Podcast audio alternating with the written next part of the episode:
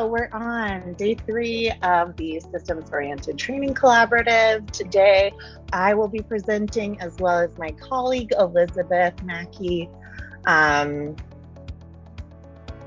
our learning objectives. So, on previous days, we showed you the entire list of learning objectives. Today, we've just pulled out the ones that are most relevant to the material we're covering.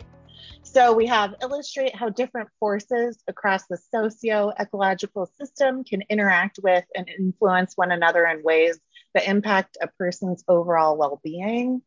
Describe how in addition to FSP clients, FSP providers are also impacted by different factors across the socio-ecological system and give examples of how FSP providers can intervene at community levels to help improve client outcomes. So that's a lot of what we're talking about today. Finally, discover how clients can be more empowered to advocate for themselves when they're adversely impacted by different forces across the socio-ecological system. So the um, socio-ecological uh, system and, and the way of thinking about it, the socio-ecological model that was covered on day one of this training with Dr. Bromley. So if you missed that and want to get more um, more of the spirit of systems oriented care, I encourage you to check it out. All right. And Now I will shift it over to Elizabeth. Sure. Thank you. Um, hi, everyone. I have probably said a word or two on each day of this training uh, laughing along at something and not producing anything helpful. But I am going to be co-facilitating today. I am one of the uh, lead implementation specialists with the PMHP team. Um, I am a social worker. Not sure what else to say. Chelsea, I feel like you didn't introduce yourself much. I guess we all we know who you are because you've been doing the introductions for the past couple days. But all the same. Yeah, I think I'm a little depleted on introducing myself. Yeah. my name's yeah, Chelsea. it I'm starts a social to worker. it starts to feel repetitive. um, but you did share what your work background is, and you did a lot of care coordination work, and you worked in um, across systems, collaborating across systems. Um, let's see, what can I say about myself? My last job before I worked uh, with UCLA was actually running a health home care coordination program out of New York City and that's something that sort of exists in LA, um, a little bit more just based out of payers like LA Care. But um, that was, yeah, a little bit more of my my more sort of on the ground recent work experience. Prior to that, I worked in Hello Cat, um, uh, mental health supportive housing, and uh, some other sort of uh, mobile um, community-based mental health care settings. Okay, so that's my intro. Um, let's see. What do we want to talk about with integrated care? The whole day, I feel like today, we will be talking about activities that you do, sort of like things that you do in terms of uh, services you provide and how you provide them. And we're going to use a lot of terms that sound somewhat duplicative, which we'll review in a few minutes. Um, but and we'll talk about this thing called integrated care, which I know I just want to acknowledge can sometimes feel like, well, this is a good idea, but is it really happening? Um, so for the instances, and we're going to watch a video in a, just a minute um, that's going to review the the continuum of integrated care and really look at it from well, as we've spent the past couple days, or at least uh, Thursday, talking about Lisa and Larry talked about uh, teams and team functioning, team supervision.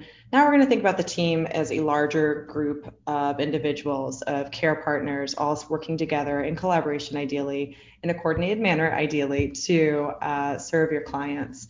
So we're looking at the team as a broader, in a broader scope, and we want to think about how care is integrated in unique ways that might not look sort of like the the most traditional, you know, behavioral health care integrated into primary care, for example, which I think is what a lot of people think of when they think of integrated care.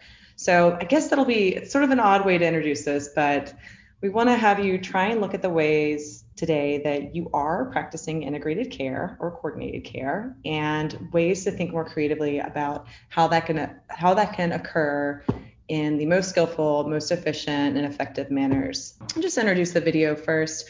we're going to look at a about a 10 minute video. Uh, it's from CPI, which is a Center for Practice Innovations out of New York. If you can go to the next slide, actually, I don't want to give too much away. Gotta keep gotta keep the content secret.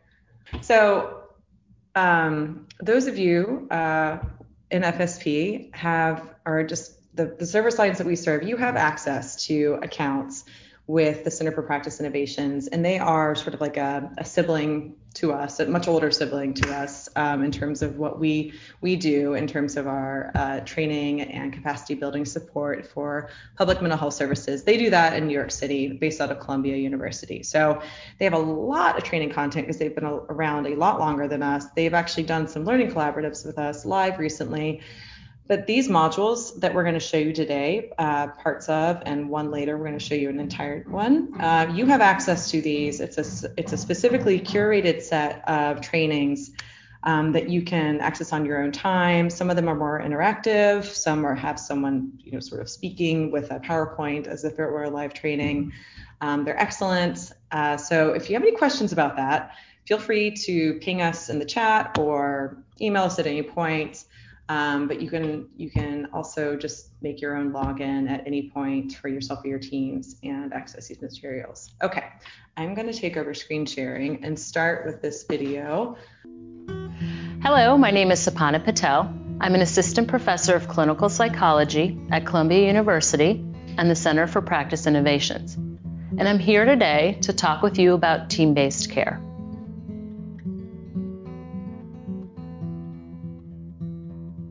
What I'd like to do today is to relate the importance of integrated care and the levels of integration, to understand the importance of team based care in achieving integration.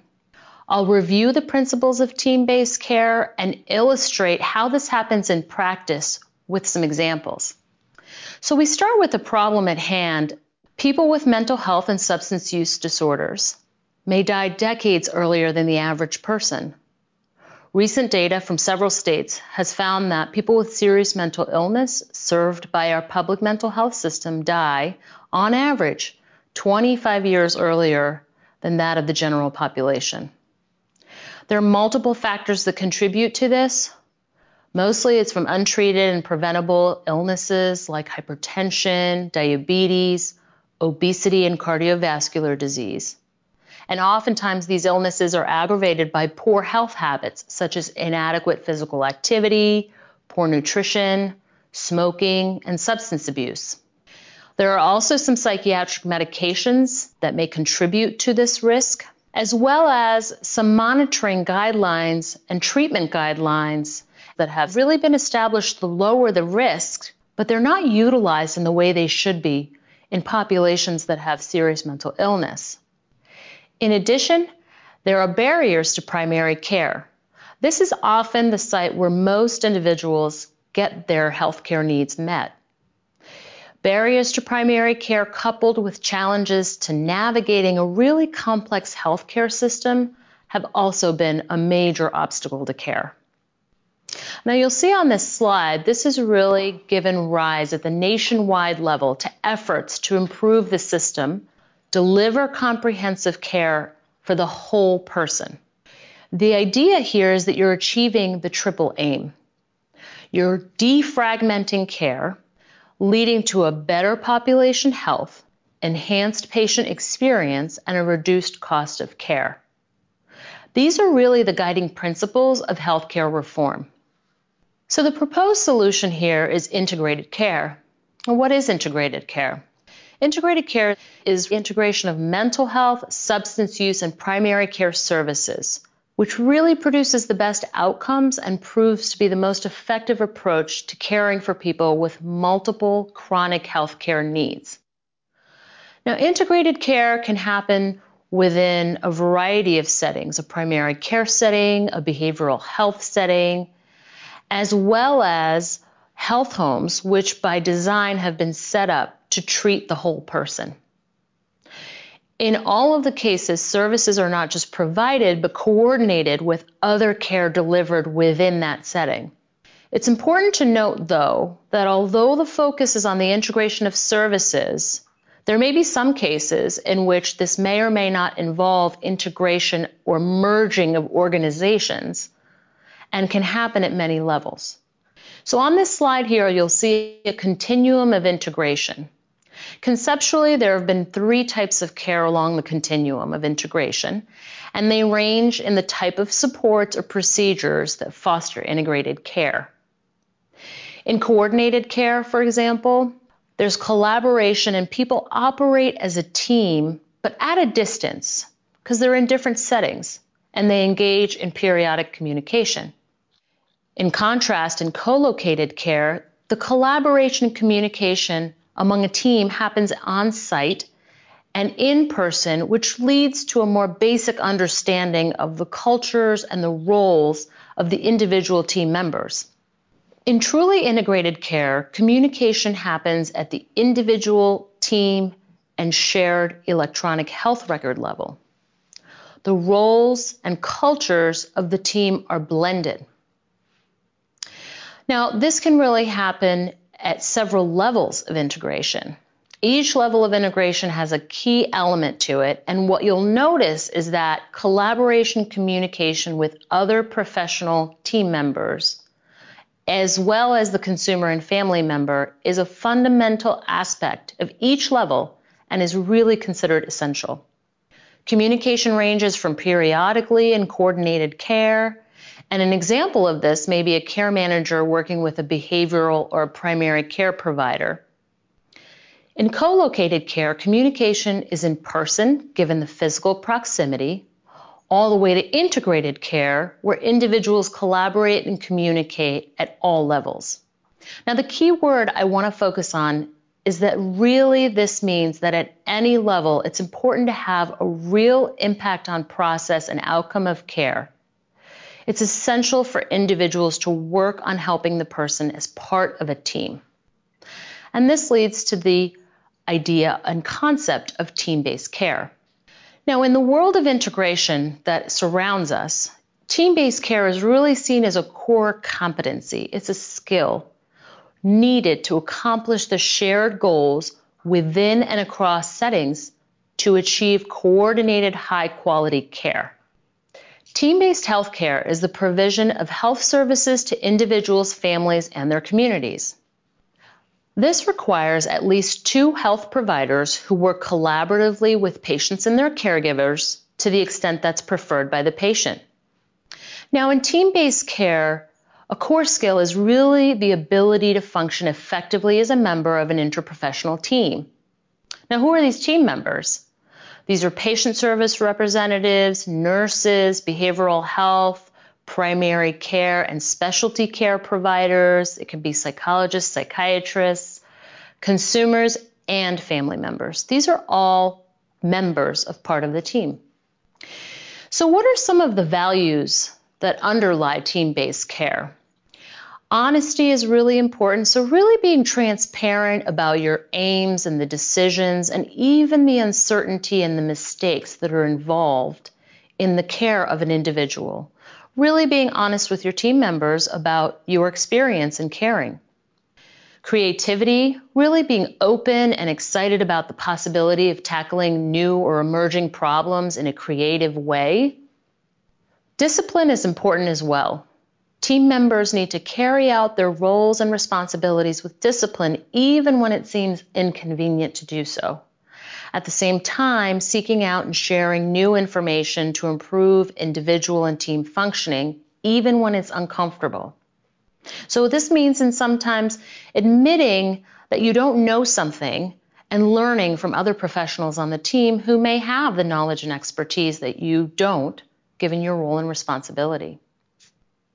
Humility is important. Team members need to recognize the differences in their training and not believe that their training or their perspective is uniformly superior to others.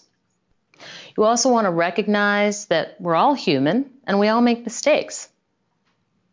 So, a key value in working with a team is that each fellow team member can rely on each other to help and recognize and avert failures, regardless of where they are in the hierarchy. Curiosity is important as well, reflecting upon the lessons learned in the daily course of activities, And again, really wanting to make a commitment to continuous quality improvement of their own work as well as the team as a whole. So let's move on to some of the principles of team based care. Shared goals. What does this mean? The whole team, including the patient and family members, really want to be able to communicate and articulate clearly what the goals are for care, and these should really be understood by everyone.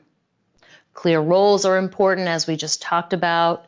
Mutual trust, being honest and humble about your role and your competence as part of the team. Effective communication is really key in team based care. I'll review a few ways in which this can be done in practice. Measurable processes and outcomes are also important. Your team really wants to track and monitor the outcomes of a person's health and mental health or the services that they're receiving for substance abuse through objective measures, measures that you can check on throughout the treatment process. So, what does this look like in practice? I'll provide examples of team based care in practice at each level of integration. In coordinated care, a telephone follow up is an example of team based care. In co located care, case conferences or team huddles can happen, in addition to warm handoffs between providers. And in integrated care, this really highlights infrastructure support for team based care within the shared electronic medical record. So, in telephone follow up, a team is not limited to only those people working within the same practice. Location, organizational affiliation, or particular roles don't define a team, and teams are brought together for a particular client at a particular time and agree to communicate and collaborate as clinically needed. So, in the case of coordinated care, let's consider the example of a care manager who meets with a consumer and does some person centered planning, finds out about the person's health care and service needs.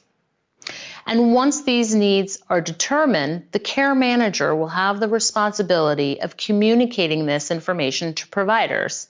Now, this can be done by telephone, it can be done electronically, and even virtually in some cases. The next example would be a team huddle. A team huddle can be done in as little as 10 minutes. Therefore, it can become a part of daily routine practice and can typically happen at the beginning of a day before care for a consumer starts. It includes all team members who equally share information relevant to their role about the case. Next, we'll see a video it's an example of a team huddle from the Veterans Affairs healthcare system. We're getting introduced to this continuum of integrated care. And Chelsea, if you don't mind going back to your nice blue uh, slide with the continuum, thank you. Um, we're getting to see the continuum of integrated care, um, but what are sort of the themes that run throughout it? And does all of this apply regardless of whether you're talking about your team, the FSP team, or if you work on a different team? I'll say FSP a lot as that's what this training series is sort of uh, based around. However, I know we've got folks from other teams here and other realms of practice, which is great. Um, we've we've got the small team that works on FSP, and then the larger team, the all the care partners working together. And Sapana touched on in the video a couple of ways that that uh, collaboration and coordination of services can occur. Um, I really appreciate that she discusses and mentions some of the the values or the culture that make a team work well together. Those are honesty, creativity, discipline, curiosity, and humility. And I think, I mean, a great, great example of that today is we'll be talking about some chronic health conditions. Um, neither Chelsea or I are medical professionals. We are both social workers. So we cannot speak with any authority to any of that. And we'll speak with lots of humility and actually share some information from someone else who is a medical professional via a video and hope that those that we have um, in the training today that might be medical professionals will chime in and we can collaborate in this way, sort of mirroring um, or modeling how it might work with a team. Um, but that really that really gets me as a as a value that would be great to integrate into any team, and particularly when we're doing this really very challenging work, uh, working with people with chronic conditions, um, along with uh, mental illness and who have potentially complex or chaotic lives. Okay, so looking at this continuum of integrated care, we've got coordinated care, co-located care, and fully integrated care. I'm wondering, and we can switch over to the poll, if that's okay, Sasha.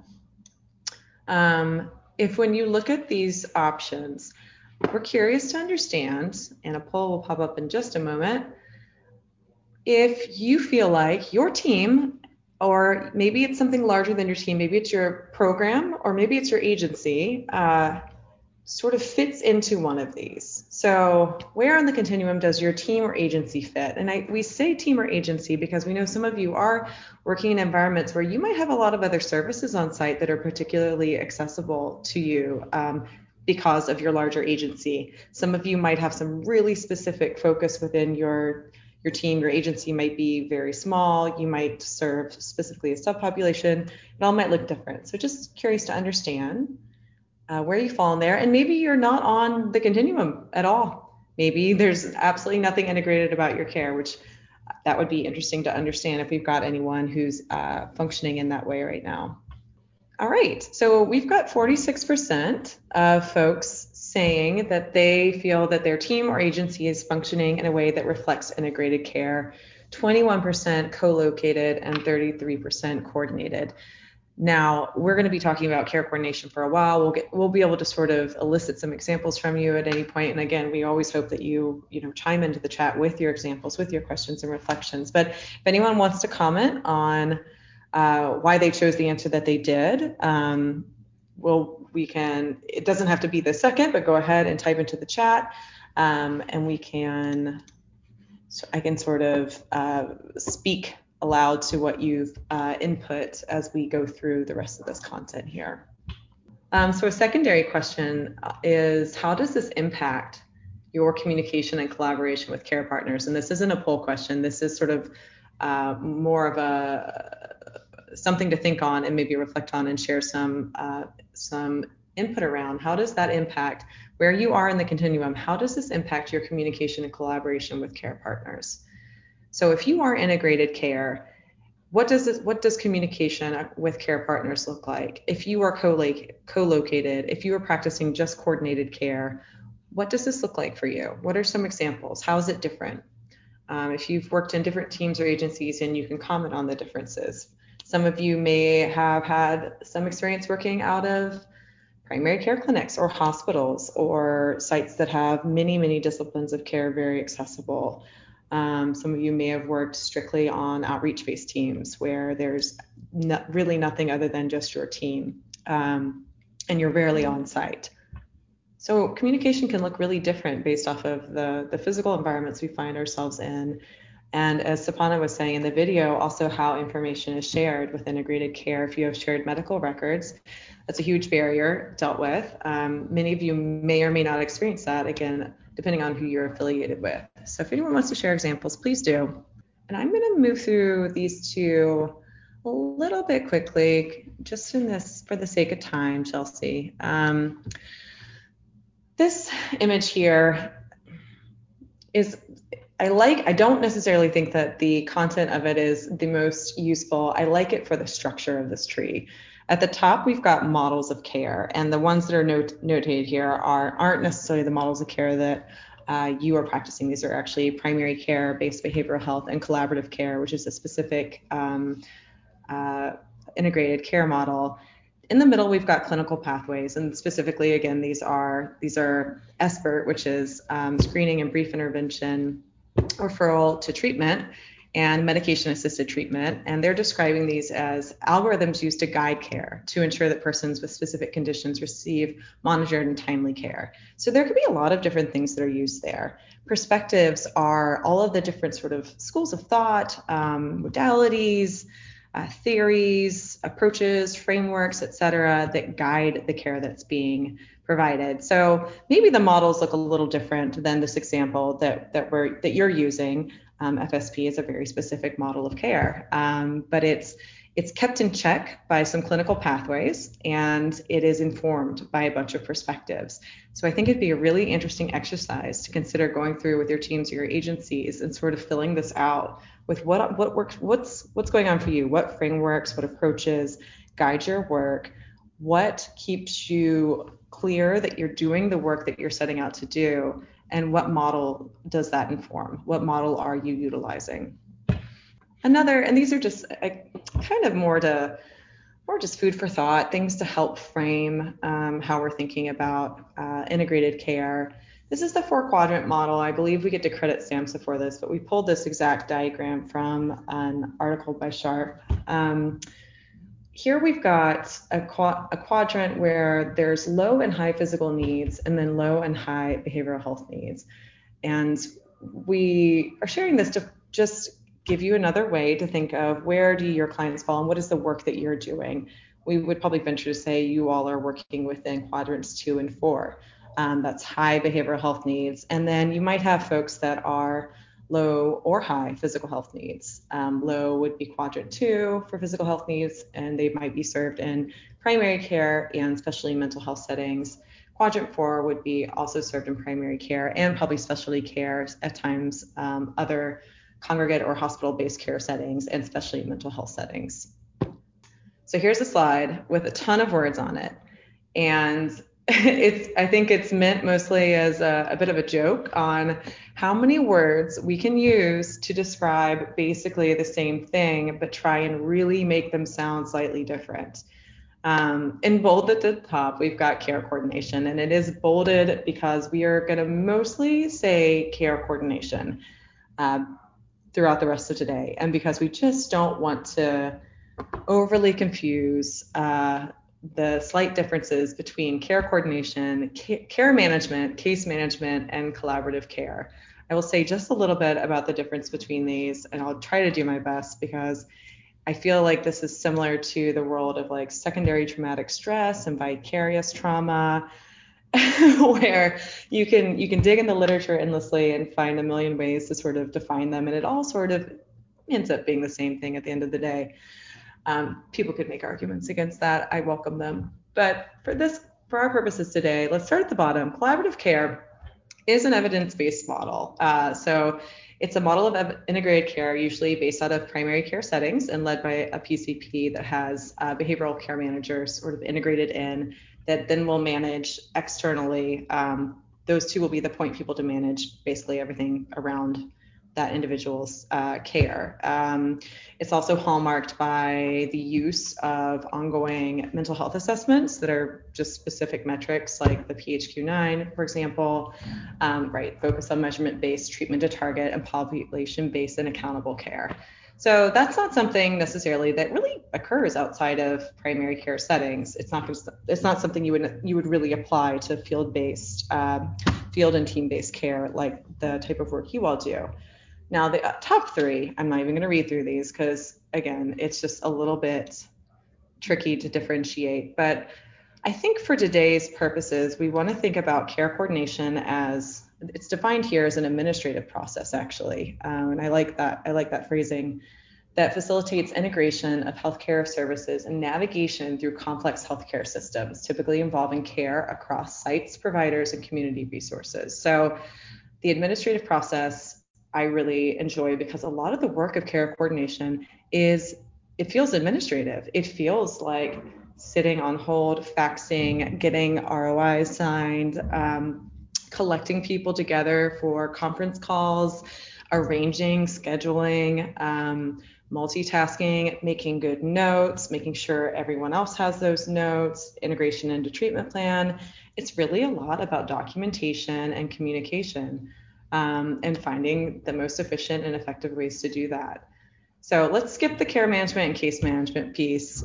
Um, let's go to the next slide. All right, so yeah, how are we defining it for our purposes for FSP? Care coordination is the process by which FSP providers ensure that clients are accessing all the services they require by communicating with and between isolated services.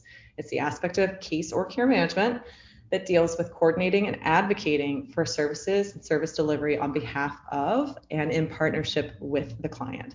So this is our constructed definition. Chelsea wrote this. I what do you think? What does care coordination mean to you? I'm curious to hear if you all can drum up a definition that feels like what you're doing. What are you doing when you feel like you are coordinating care? what are some components? Or if you want to give like a, a full sort of definition, that would be wonderful too. But what do you all think? And while we're waiting for a couple answers on that, I'm realizing we skipped a poll. Sorry, I forgot to uh, initiate that one. So maybe in just a moment we could do that because I am I am curious as to the answers from poll one. You're saying it takes a village.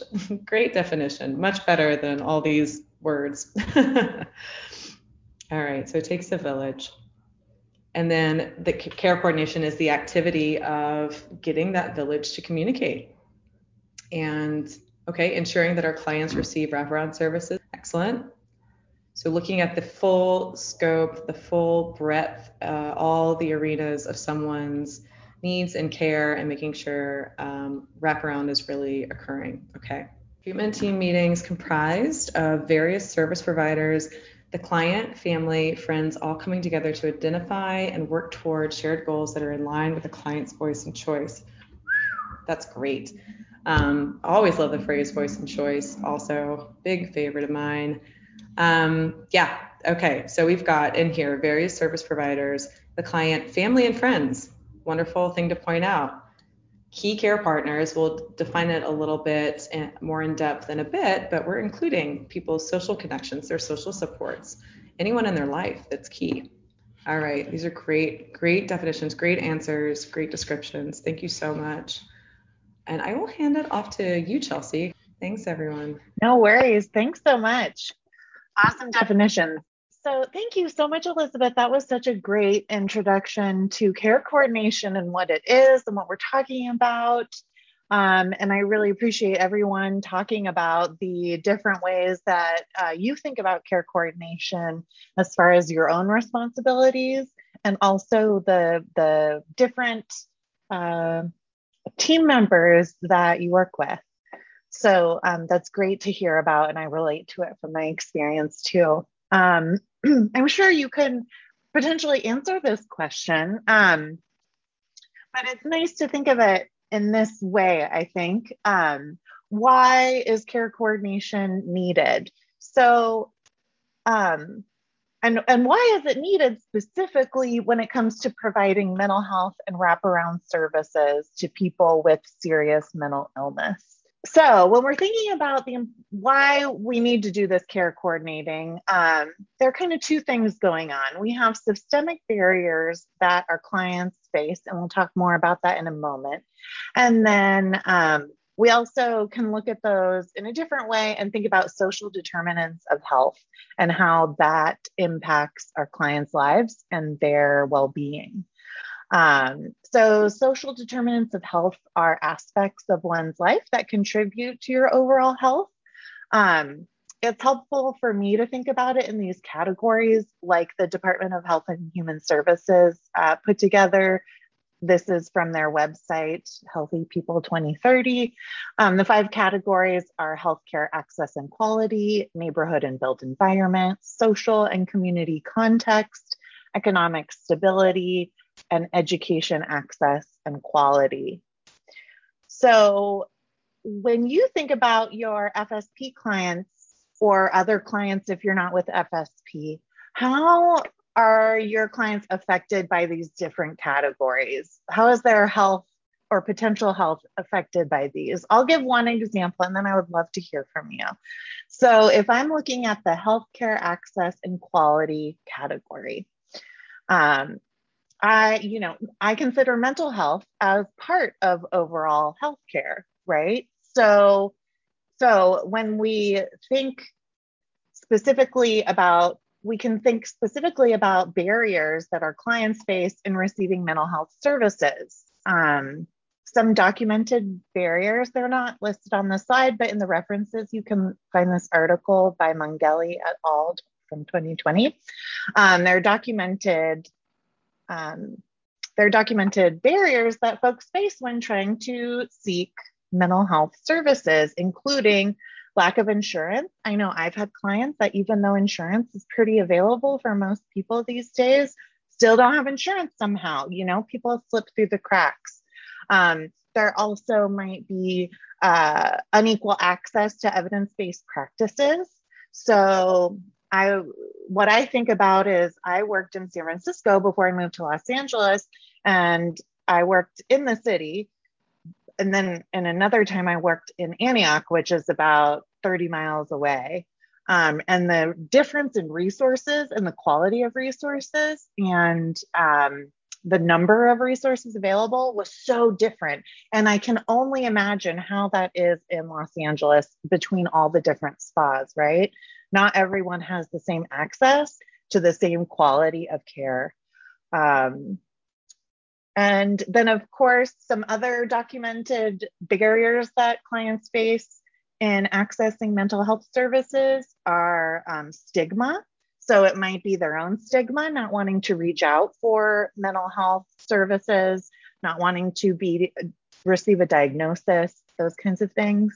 Um, maybe other other stigma that has come up that might be related to culture or um, religion that might prevent someone from wanting to participate in mental health services.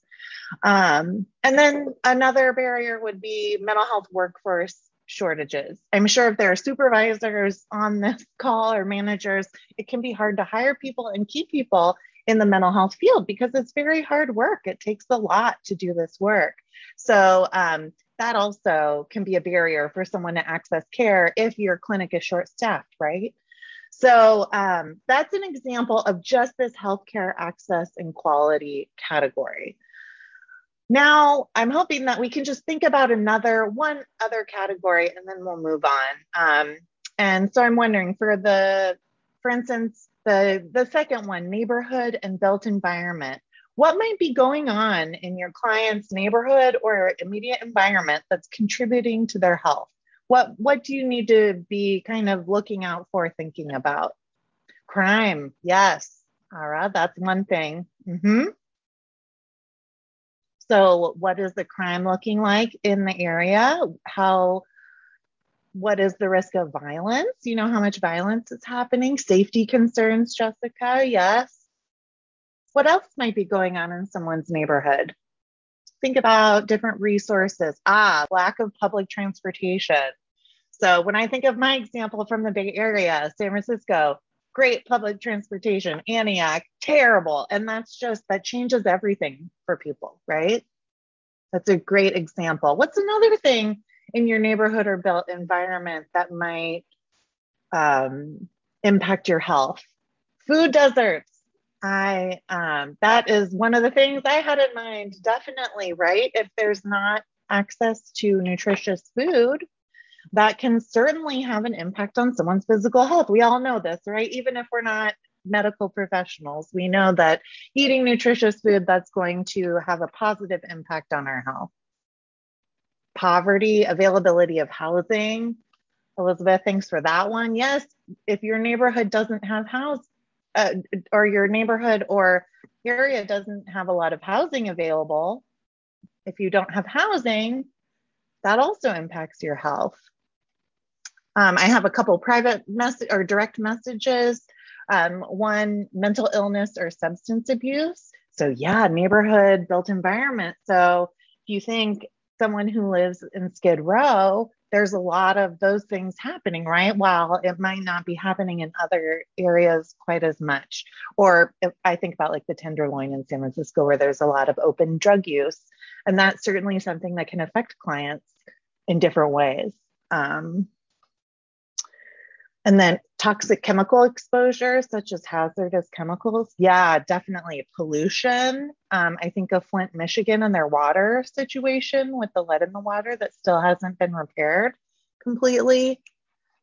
Yeah, so you guys get it. You're so aware of all of these things. And we can think about social determinants of health in each of these categories but I don't want to I don't want to take over the whole training with that. We could go on forever, I think. But I what I hope that we can agree is that there are opportunities to mitigate barriers.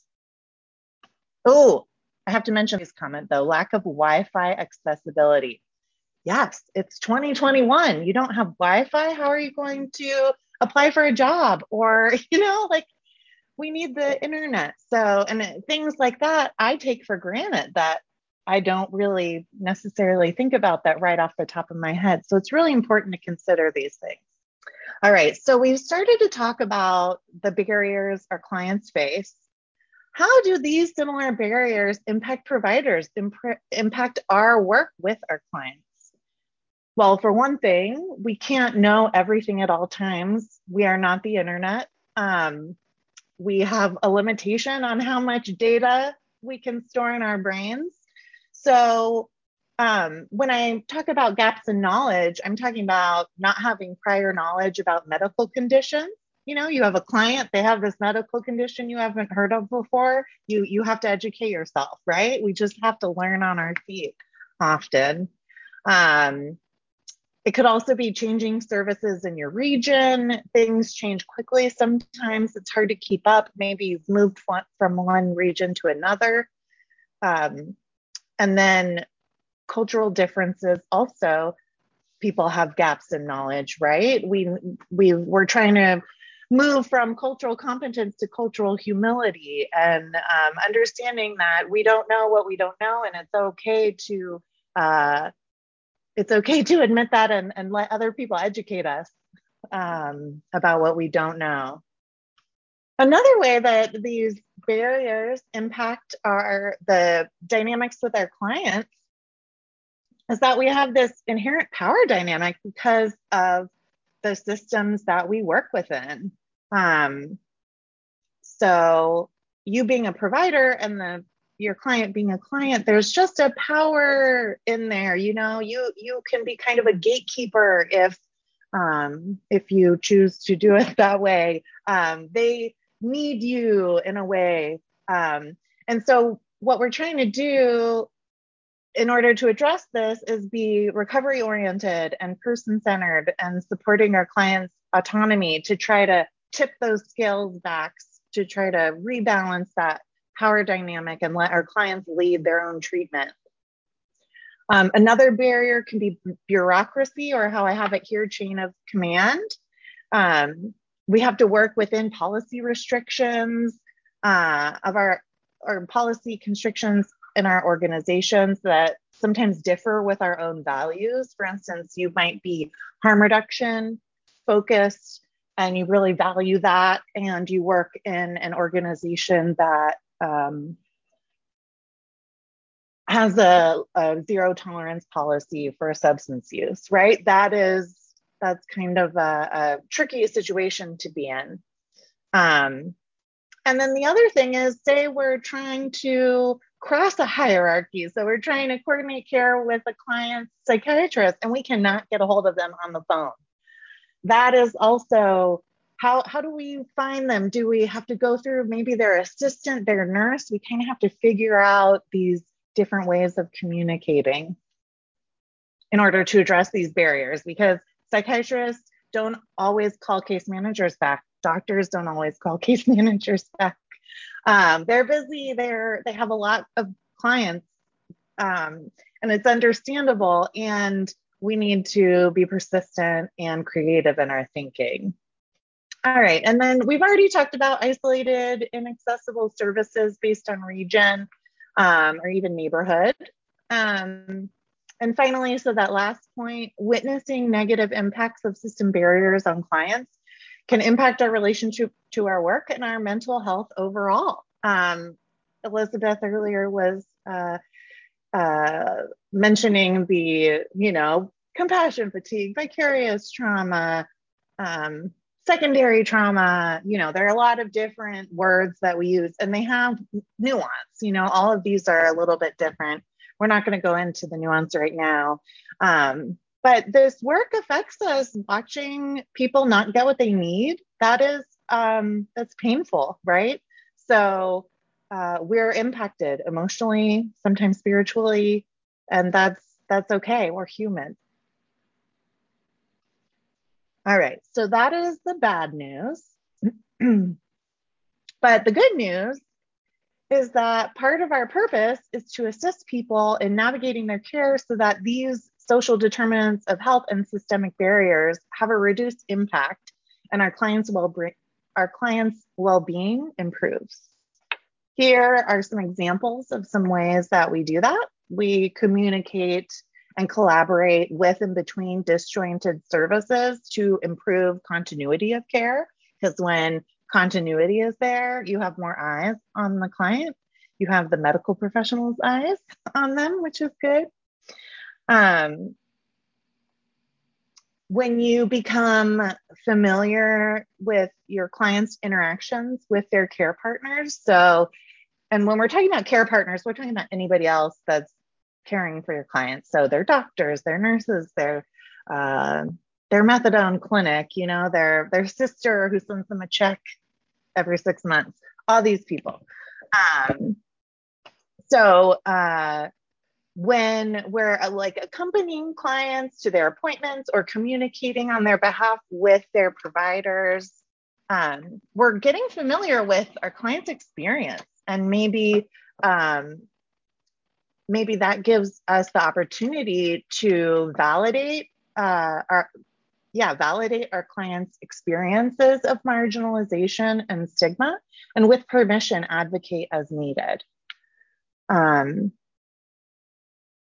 and also help clients develop skills in self advocacy for access to care and nutritious food and other all the other resources we were mentioning earlier we provide linkage and you know that's a big thing in care coordination. And we can provide psych- psychoeducation to clients and providers about employment and other meaningful roles. All right so um, here are some arenas in which care coordination can occur. So for instance if you have a client who is in outpatient mental health what you know other things might need to be coordinated. Um, can anyone think of an example? What would you need to coordinate with a client who's in outpatient mental health without knowing much about them? What are the what are the opportunities for collaboration? So if your fsp client also sees a therapist and a psychiatrist. How can you help with care coordination and maybe the answer is you communicate with those people, right? Um, some other arenas would be primary specialty care, helping connect, um, helping make, ensure that communication is happening between a primary care provider and any other specialist that's involved in that person's care. Um, hospitalization requires a lot of coordination, lots of moving parts going on when people are getting discharged, especially. Um, substance use, uh, you know, people have a lot of different needs around their substance use. So you have opportunities to collaborate with multiple partners in that. Same goes for housing, benefits, and entitlements. There's um, there's pretty much uh, tons of arenas where you can provide care coordination, and often care coordination includes a lot of these things. So um, and we can't forget meaningful activities roles. Um, you know, supporting a client in connecting to a productive role like a job or volunteering, or supporting them in connecting to their spirituality through accompanying them to a different church service until they find the right one. Um, these things are also care coordination because these things enhance someone's well being and improve um, maybe improve uh, self management and um, mood symptoms, things like that. So, care coordination really uh, possible to do for every single client. Okay, so how do we do it? Well, we've come up with a simplified way of thinking of the different aspects of care coordination since as you may have noticed so far in our training today there's just endless resources services care partners that people need um, instead we thought we'd just have a, a, simplified approach that we could talk through and get our brains thinking more um, flexibly and creatively so uh, the first one is so the first step, as it is with all your clients, is to engage and assess. Um, so conducting biopsychosocial assessments to identify client goals and objectives. So that's helping your client identify what they want, what they need. Um, and then you use that to inform what you do and what your client does. Uh, identifying key care partners for collaboration. Again, this is anybody who is uh, playing a part in your client's life, really. Um, and then communicating with care partners. How do we do that? We'll talk more about it. Advocating for client needs and desires, supporting client self management, and the final one, which covers everything else, which is figure it out as you go, which um, should probably be the tagline for uh, social work overall, maybe other mental health fields too. All right, so uh, we'll just talk a bit about our biopsychosocial assessments and how they inform treatment plans. So, what do we use assessments for? Um, I would love for you to tell me what you use your assessment for, and I'll tell you what I think we use assessments for. But please put it in the chat. Um, we use assessments to get to know our clients and we find out what their priorities are and what they are already working on and thinking about and what is important to them. Um, we find out what services, resources that they're already connected to uh, need to be reconnected with, and maybe how they feel about those services. That's important information.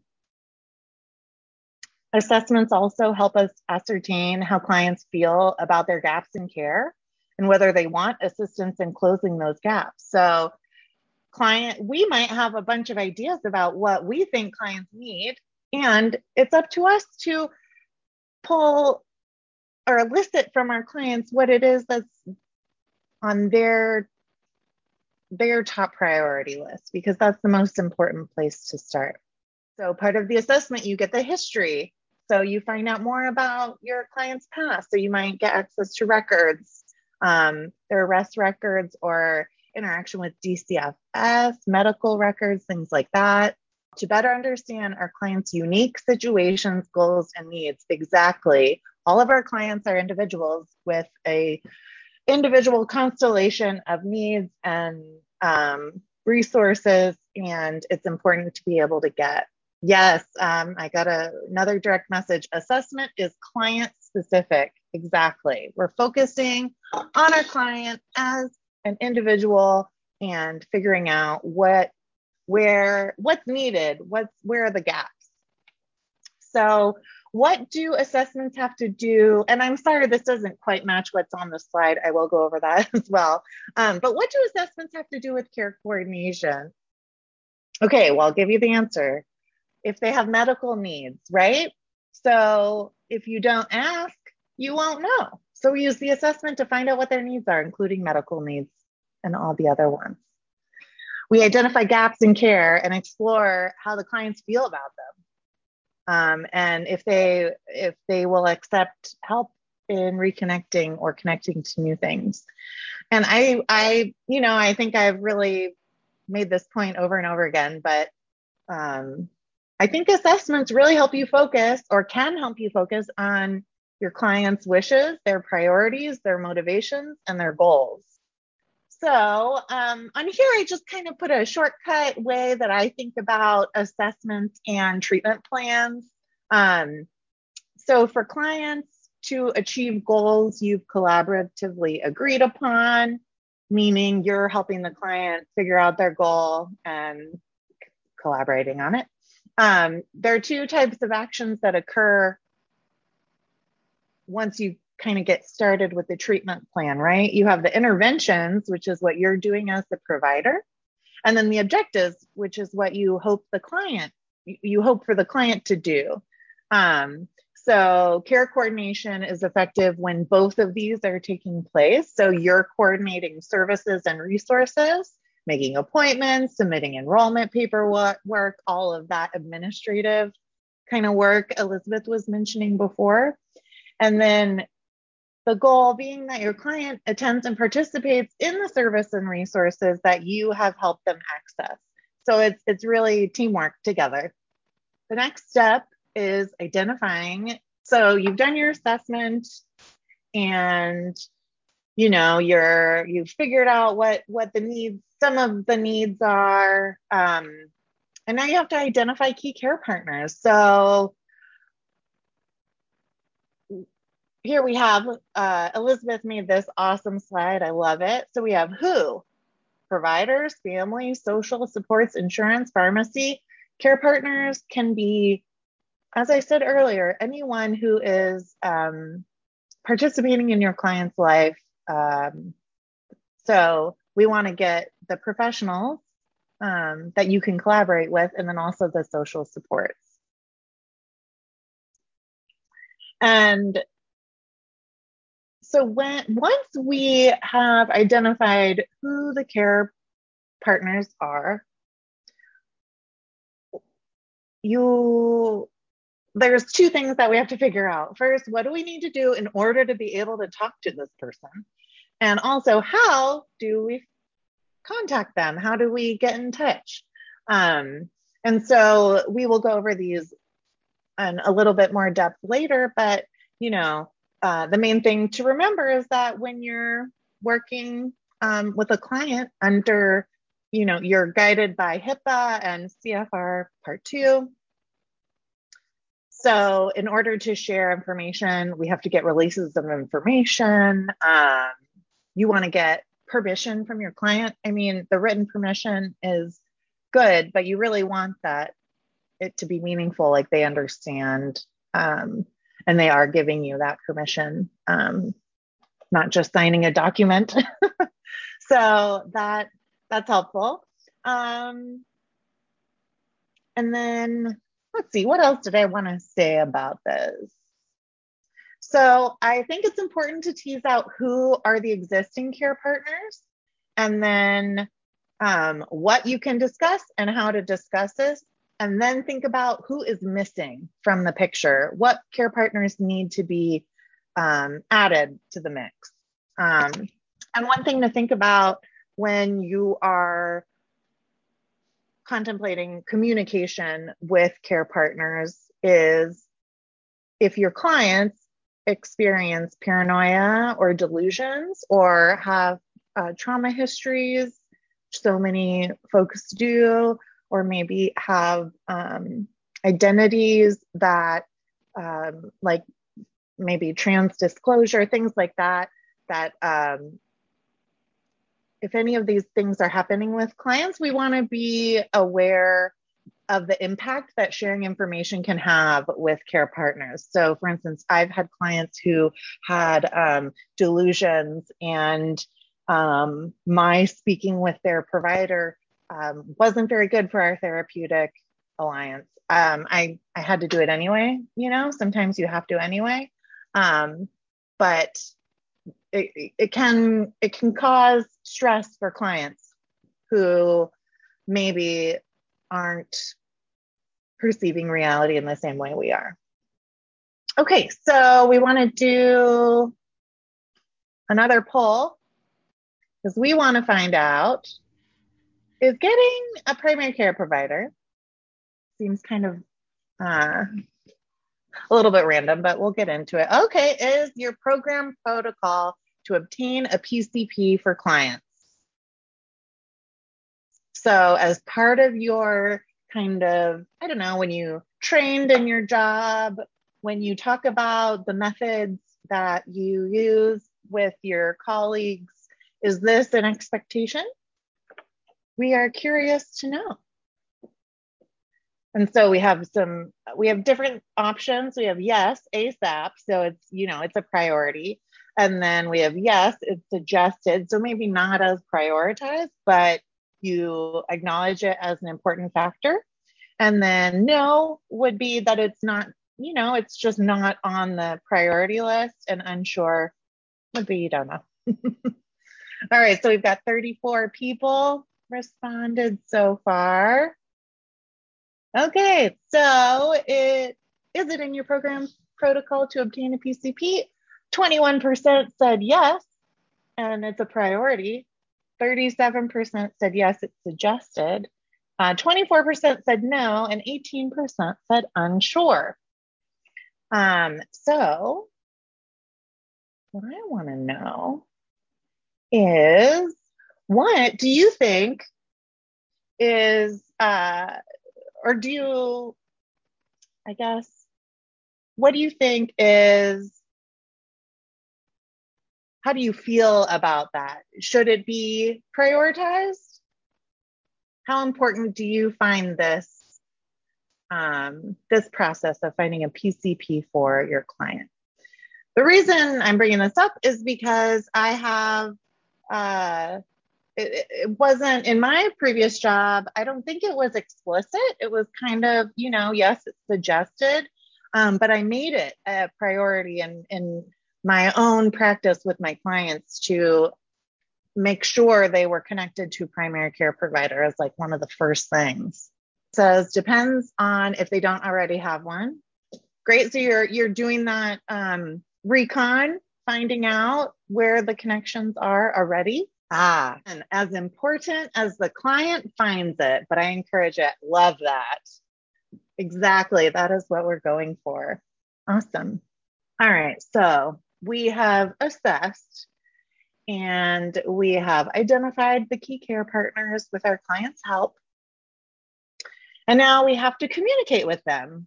So we need to consider the barriers to communicating with care partners.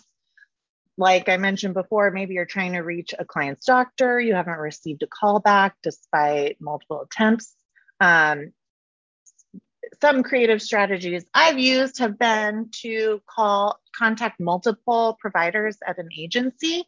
So, you know, I had one client who had a psychiatrist at the methadone clinic and I could never reach him until I figured out that I could only reach him at one location through his assistant who was on maternity leave. So it was the backup assistant, right? So just um, being creative in your approach, kind of figuring out how to make things happen uh, in different ways. Kind of goes with figuring out as you go. Um, it's a good idea to familiarize yourself with like you might have a memorandum of understanding your agency with another agency so if you do it's important or it's helpful to know about that because it can affect whether you need um, releases across agencies departments sectors um, i would always lean towards getting written permission um, rather than not. but if you are uh, wondering if there are official relationships between your agency and others that um, contributes to how easy it is to share information, you can talk to your um, department about that. Your your agency should be able to tell you about that. All right, and then we can systemize with processes like transition of care and accompaniment. So, for instance, if you are going with your client to the doctor, um, you can bring your business card and give it to the doctor in the room, um, ask them for their business card. Um, and then that kind of opens the gate to the communication. Um, you can also um, like if for transitions of care, if um, like if someone is transitioning perhaps from one FSP to another FSP, uh, doing warm handoffs, making sure that the care partners involved know exactly what is happening and when and how um, is important. And then the two things on the bottom are legal considerations um, the HIPAA, Health Insurance Portability and Accountability Act of 1996. I know this is not going to turn into a HIPAA training. Don't worry. I know you probably have been to many of them. I know I have. Um, but we will talk about it briefly because it is important. And then, um, then the other one is the 42 CFR Part 2. And that one's a little more confusing. So we'll talk about it for a second the point we want to make here is that HIPAA is not a barrier to care coordination. It just requires an extra step um, of making sure your client is uh, willing for you to speak to others about them. You know, I, I would want to give permission to anybody speaking about my private information. So as long as we are getting permission from clients, HIPAA does not have to be a barrier to care coordination. And it can be as simple as during your assessment, once you've developed enough rapport, talking to your client about, I might need to contact other people if you want me to. Let's do all these forms right now and then upload them. Um, I always try to get them out of the way at the beginning. And then, of course, as needed, because you discovered new gaps in services that, or new gaps in services that need to be filled. Okay, uh, you can just use this for reference later. All right. CFR uh, 42 CFR Part 2. So, this is the federal law protecting the privacy rights of pe- people who seek treatment for substance use disorders from federally assisted programs. Um, this law might explain why it can feel difficult at times to collaborate and communicate with substance use treatment agencies, um, like methadone, maybe inpatient treatment um, the important thing to remember here is that you can get permission from your client to collaborate. You just have to have specific written consent. So, possibly a barrier, but um, there's a workaround, and it's to get your client engaged and um, and get their permission. Okay, so if we're comparing the two, um, both 42 CFR Part 2 and HIPAA protect patient privacy by regulating the way that patient information can be shared and disclosed. HIPAA applies to more uh, types of information than um, 42 CFR Part 2. Um, and then you could say that HIPAA tends to be less protective of patient privacy than Part 2. If you want more information, we have a link to uh, a great article that describes 42 CFR Part 2, and it is linked in our references. So look, uh, check that out for more information. So let's touch on um, another step of care coordination. This is supporting client self-management. Um, so what is that? Self-management would would be a little bit of what I was just talking about, um, where you are teaching the skills of what you are doing with an individual to them so that they might do that themselves. Um, and this could be kind of defined broadly or interpreted in different ways. I mean, you can really, you know, let's say if you were just looking at like um, mental health symptoms, for example, someone learning coping skills or engaging in like uh, um, anything around like wellness self management, that might be that might be relevant. Maybe it's, as I just mentioned, like time and calendar management, teaching those skills so someone can keep up with their appointments better, um, learning when they can best uh, engage in services. Perhaps someone has a medication schedule or substance use, a tendency to use substances at a certain time that impedes their ability or becomes a barrier to them engaging in services in an ideal manner. Things like that. Those are these are all self-management skills. Um, medication management, teaching that, handing that off. This, it, this is most basically what you can do with someone to ensure that you're um, teaching them to fish so they can manage themselves best on their own time. And it means systems of education, sort of like teaching them what, what is going on with the systems, how they can best navigate them, and then the skills to navigate the systems. All right. Um, so some systemization there could be pre-visit conversations, doing lots of preparation, um, and even if it needs to be repeated based upon someone's sort of ability to learn or remember details. Um, please define scaffolding. Okay. Um, so scaffolding means okay, teaching, tell me if I'm getting this wrong, anyone who works with kids. Scaffolding, I think of is like a parenting term, but I believe in this case, we want to use it to describe when you're teaching, let's say I teach Chelsea how to uh, go grocery shopping. And okay, this is a terrible example. Hold on, let me find a better one. I feel like scaffolding means starting with sort of like a, a, a smaller, more manageable example of a teaching objective and then applying that to a larger, potentially more complex teaching objective. So doing something once with someone and then applying, building on that to apply, um, to have them apply that to a more complex example. Chelsea, am I getting that right? Am I defining scaffolding well at all? I think that you're getting it right. Okay, great. Um, adaptations and problem solving. So uh, thinking of creative ways to find workarounds or um, make something more workable for an individual. Let's see what else is on this slide that people could ask me about that I wouldn't necessarily know. um, Chelsea, while I'm talking, if you want to throw, if you want to look up a definition of scaffolding, you can tell I didn't write this slide. Uh, throw it in the chat. I'd be most gracious and most grateful. On it. All right. And I, let's see here. Right. So we want to focus with supporting client self-management. Also, uh, it's kind of like when to do what, helping them learn what are the skills and when they and how they can apply them and with whom. All right, instructional scaffolding is a process through which a teacher adds supports for students in order to enhance learning and aid in the mastery of tasks. Okay, so the teacher does this by systematically building on students' experiences and knowledge as they are learning new skills. So that's, I guess, what I was getting at, just sort of starting with simple examples and then building on it to more complex.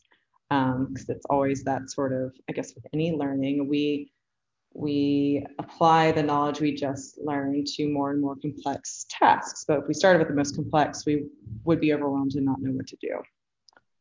Okay, next slide. May I, may I jump in? I just had a sure. thought about scaffolding, Elizabeth. Um, sure. I think what I like about it, about this definition I just found on the internet, but um, when a teacher adds support. So I think when we're working with clients, we're like adding in the scaffolding and helping them like get familiar with how to access the things using those supports. And then eventually, hopefully, that scaffolding will remain and we won't have to be there. Yes. Makes sense? Okay. That makes sense. We're going to talk about advocacy. Um, so, with advocacy, I guess we this could be divided into a couple different areas but stepping in and showing up. So showing up such a big piece of this.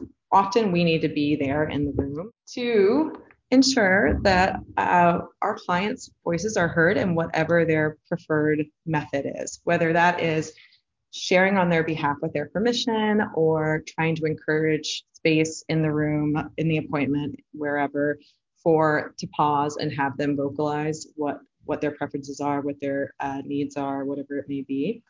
Um, those are are instances of showing up and being present. And we can't we are not clones. We are not ubiquitous. It's difficult. So part of the work of advocacy is also especially if you have uh, multiple people that you're working with is how to figure out how to be there at the right moments because you can't be everywhere usually for everyone.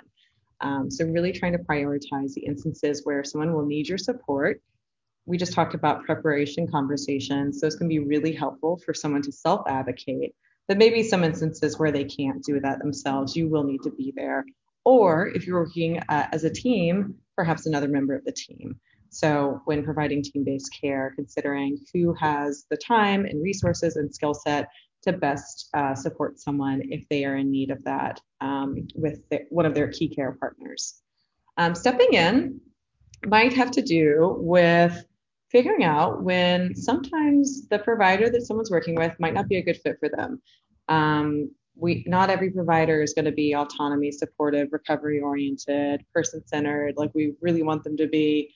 And sometimes there might be a need to to observe what's going on and determine whether that person is a good fit, whether whether there's an opportunity to do a little like, well, maybe a little like cross disciplinary teaching or suggestion, using some motivational interviewing perhaps to try and get, let's say it's a psychiatrist or a, a, just a medical doctor some form, because I guess we see that a good bit in this instance, where there's some judgment or some sort of like, you know, some communication of not respecting the individual's autonomy or preferences. Sometimes we could apply motivational interviewing even with that provider to try and get some some movement on their willingness to to get on board with um, supporting the client's autonomy. So here we have showing up in person um, as persistent and assertive follow-up uh, follow-up uh, tactics that you could use with less responsive providers as well, because everyone knows that happens too.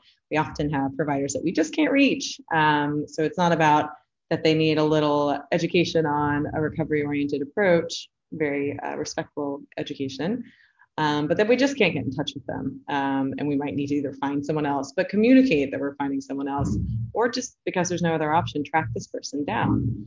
Um, showing up in person, contacting multiple providers at an agency, using supervision to escalate issues when there is a communication breakdown, either by going up their chain of command or utilizing your own chain of command.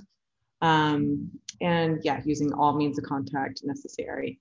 I bet some of you have some incredible examples of creativity and persistence that have yielded something eventually, but sometimes it does take that. So shared and supported decision making, there technically is, oh, sorry, I should say or supported decision making. There technically is a difference, but for our purposes, we can kind of consider them the same. Um, so just a couple definitions here, and then I'll get into some uh, some tools that you can use to uh, utilize this skill. So this is what we want to do when we're engaging in an autonomy supportive approach, which is of course what all of our what all of we're trying to teach, at least here at PMHP, and we're hoping FSP is using, is an autonomy supportive, really person-centered approach. Um, as as Chelsea was speaking to earlier, everything starts with engagement and assessment, getting to know what the individual's goals and priorities are, what their needs are. So they they really, you know, they run the ship. They this is all about them. It's not about our we have outcomes maybe that we need to meet, but it's not about what we necessarily want. So we've got to really follow their path um, and make sure because of all of the barriers um, and all of the reasons why their path can be derailed or not fulfilled um, that Chelsea spoke to also earlier, all the systems barriers, we have to use a practice and a skill set to keep um, to keep them on that path, keep everyone and their care partners on that path, so that perhaps the PCP or the other system that they are involved with doesn't derail that as much as we can. So shared or supported decision making is a way of doing that. Um, I'll just read through a little bit of the definitions for those that can't see screens. So supported decision making goes beyond informed consent by aiming to decrease the informational and power asymmetry between providers and consumers by increasing persons' information and control over their own treatment. So again, power dynamics, where there's always going to be an uneven power dynamic between providers and clients. We have much more information about them than they do about us. So everything we can do to equalize that is really important. Um, it's going to be really important for their recovery and for ethical practice. Um, and for providing information um, so that they can make a really informed decision about their care when their care may be very, very complex, as it often is for most of our folks. Um, this is a big piece of this. Uh, people must be adequately informed of their treatment options and each option's pros and cons the provider must be adequately informed of the person's values and attitudes. So I love that. They need to know the pros and cons so they can make an informed decision. And we need to kind of know their values and attitudes so we can provide informed care. Um, and in this little diagram here, we've got consumer knowledge feeding in consumer knowledge and provider knowledge feeding into research, information, decision support and tools, dialogue, and that makes shared decision making. So like um, I've shared this in prior training collaboratives that we've done, but I just love it so much. I don't know if anyone ever uses these, uh, but SAMHSA's got some really cool uh, tools online. You can find them at their, it's, I'm forgetting the, what that acronym stands for. BRSS TACS is bringing recovery supports to scale technical assistance center strategy. Wow, what an acronym.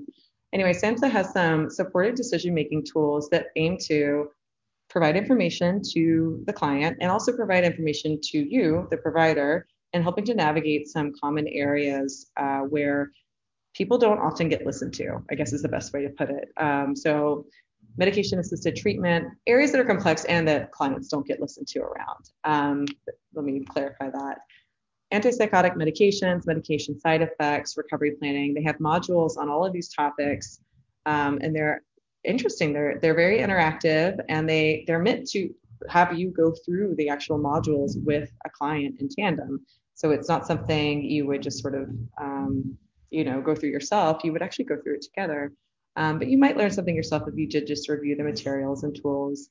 And I really like how they frame language. They focus a lot on that and just really practical, pragmatic understanding of pros and cons and information, especially around these potentially um, stigmatized topics that may produce a lot of uh, fear or discomfort for clients, um, or where they've been given a lot of sort of directed messaging around them.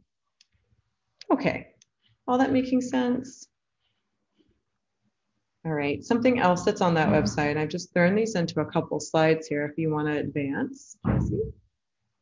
Also from SAMHSA. Um, these are some cool, like, sort of conversation starters or ways of phrasing things that reflect shared or supported decision making. Um, so this is broken out into before decision making, um, during, I guess, during decision making, decision time, and then after decision making, sort of ways you can phrase things to really emphasize sharing that power and the importance of um, informed choice. So before decision making, the skill might be recognizing that a need exists and or that a decision can be made around anything. And then an example conversation starter might look like this is a situation where you think about what is where you can think about what is important to you and make a decision. So cool. So simple, but things like this will frame the conversation in a different way. And again, these can be applied to any aspect of someone's care, not just not just these sort of like broader cross collaborative involving care partners, care coordination stuff, but just any aspect of someone's care from a, the initial engagement to um, assessment. Clients are making decisions the entire time. Um, let's see what else. Identifying ideas and expectations is a skill, and then a conversation starter might be what are your ideas for dealing with this situation? Um, a skill might be finding out how the person wants you involved in the decision. An example conversation starter might be Is this a decision you want to make by yourself, or do you want some help from me? From someone else? You said you wanted some help from me. Let's talk about what would be most useful. Okay, so pretty straightforward stuff, but great for reference. Um, I think sometimes, in the interest of time, just getting things done, we may not always frame our how we speak about, again, pretty practical, pragmatic stuff in these ways, but this is where case and care management and care coordination can be very, very clinical. You are doing a lot of potentially healing work for someone by framing decision making in this way, very specifically. And some more examples for during decision making. Let's see if I've got any that are cool in here that I want to note respecting the person's pace and preferences for your involvement. A conversation phrasing might be you said you wanted to make this decision yourself. Let me know if and how I can help. I'd like to check in to see how it's going. Is that okay? A lot of this looks like motivational interviewing too. Um, another great uh, set of skills to rely on when navigating all of the tedium and decision making of care coordination. Okay, so this image here isn't every care coordination step. We just want to highlight a few pieces of it because some of them do sort of fit together in an interesting way. So we've got shared decision making, grinding on a gear that has integration in treatment plan, and then another gear that says communication and health information sharing with key care partners, and that equals care coordination. And by integration into the treatment plan, we mean also the initial and ongoing uh, biopsychosocial, biopsychosocial assessment or other assessments and treatment plan updating. All right, so integration into treatment plan, we're talking about all, all the pieces and parts of assessment and treatment plan updating ongoing. So what this is sort of attempting to visualize is that things change. They're just always in flux and they are always interrelated and impacting one another. So you might have a treatment plan from the get go that Then you engage in some shared decision making around um, an intervention or a treatment aspect. And then that gets communicated with uh, the key care partners, and maybe the results of that intervention get uh, communicated with key care partners. And then some, there's an outcome from that that then impacts the treatment plan that then has to be revised again, that then also elicits another round of shared decision making. So you could have this set of gears running on many different topics at any point in time but it's just meant to visualize that this is sort of an ongoing, very iterative process. And that is care coordination. It's kind of working through the same um, uh, assessment, um, uh, communication, intervention, assessment process on repeat endlessly. And another piece that really isn't included in there, but probably should be highlighted. Um, you know, we didn't go into great depth about all the forms of communication with key care partners. Um, I think care conferencing is a is a very unique skill. Um, how to how to host those, and we perhaps could do just an hour long training at some point on what that can look like. Um, pulling together like a, a trans or multidisciplinary team outside of FSP. So the broader uh, set of key care partners, social supports, whomever. Um, but to go along with sort of in the vein of autonomy supportive care and, or shared or supported decision making, the client should always have a seat at that table. Um, truly, if if in this case, this uh, let's say we've got an integration into treatment plan and communication and health information sharing is occurring with key care partners, it really should ideally be shared with the client themselves too. So they need to be kind of like either um, uh, somehow CC'd, so to speak, on every sort of update to their treatment plan. They need to be a, a partner in their treatment plan. And if their care is being discussed at a greater level by a lot of people with a lot of power, they need to be in that room one way or another. Either their interests and preferences need to be sort of downloaded prior to that, or they need a uh, to be there quite quite literally on the phone or in the room or there needs to be some sort of way that they can have um, have some sort of communication um, that's represented of their interests and then some sort of debriefing following. So that's not in there. So it should be communication and health information sharing with key care partners and the client. Alrighty, so figuring it out as you go. This is our catch-all for be creative.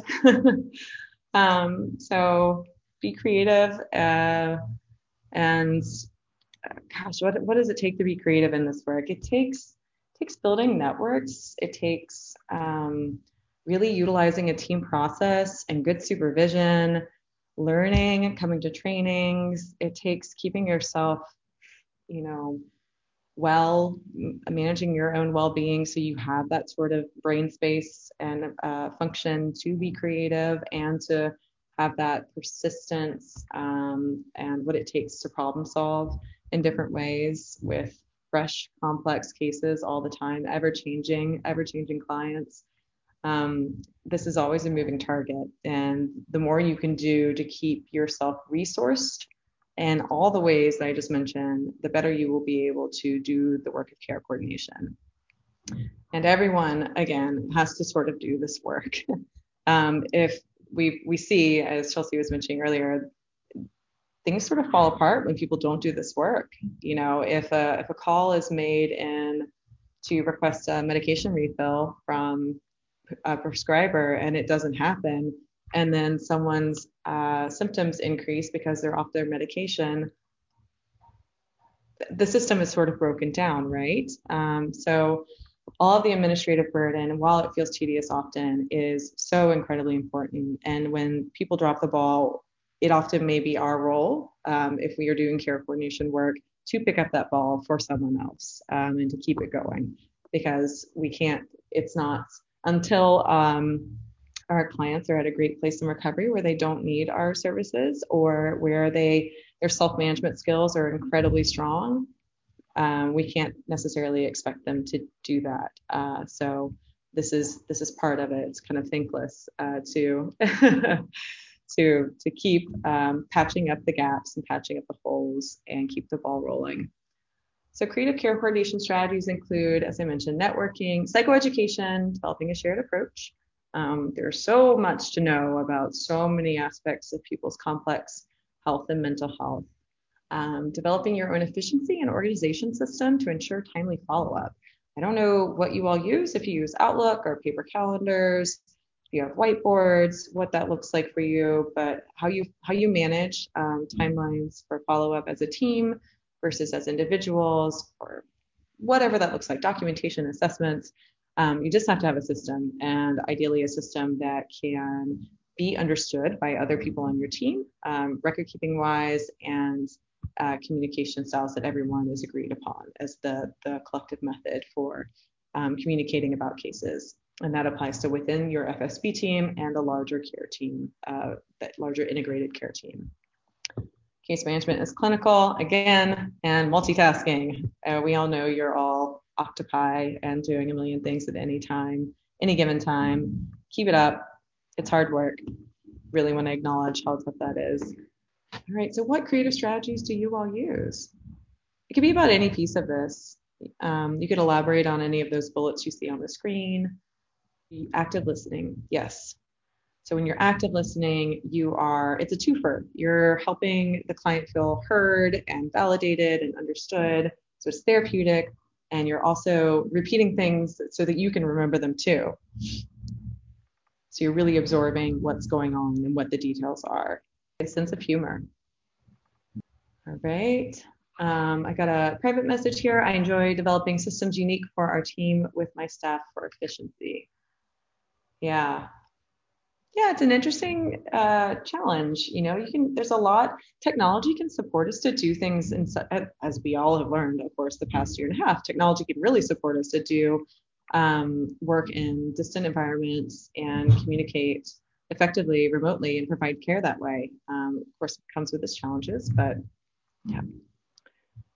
Thinking outside the box about care partners, right? So thinking who else could be involved here? And when we go through some case examples here soon, we can talk through that. Okay. Working smarter, not harder. Love it. Alrighty. All right.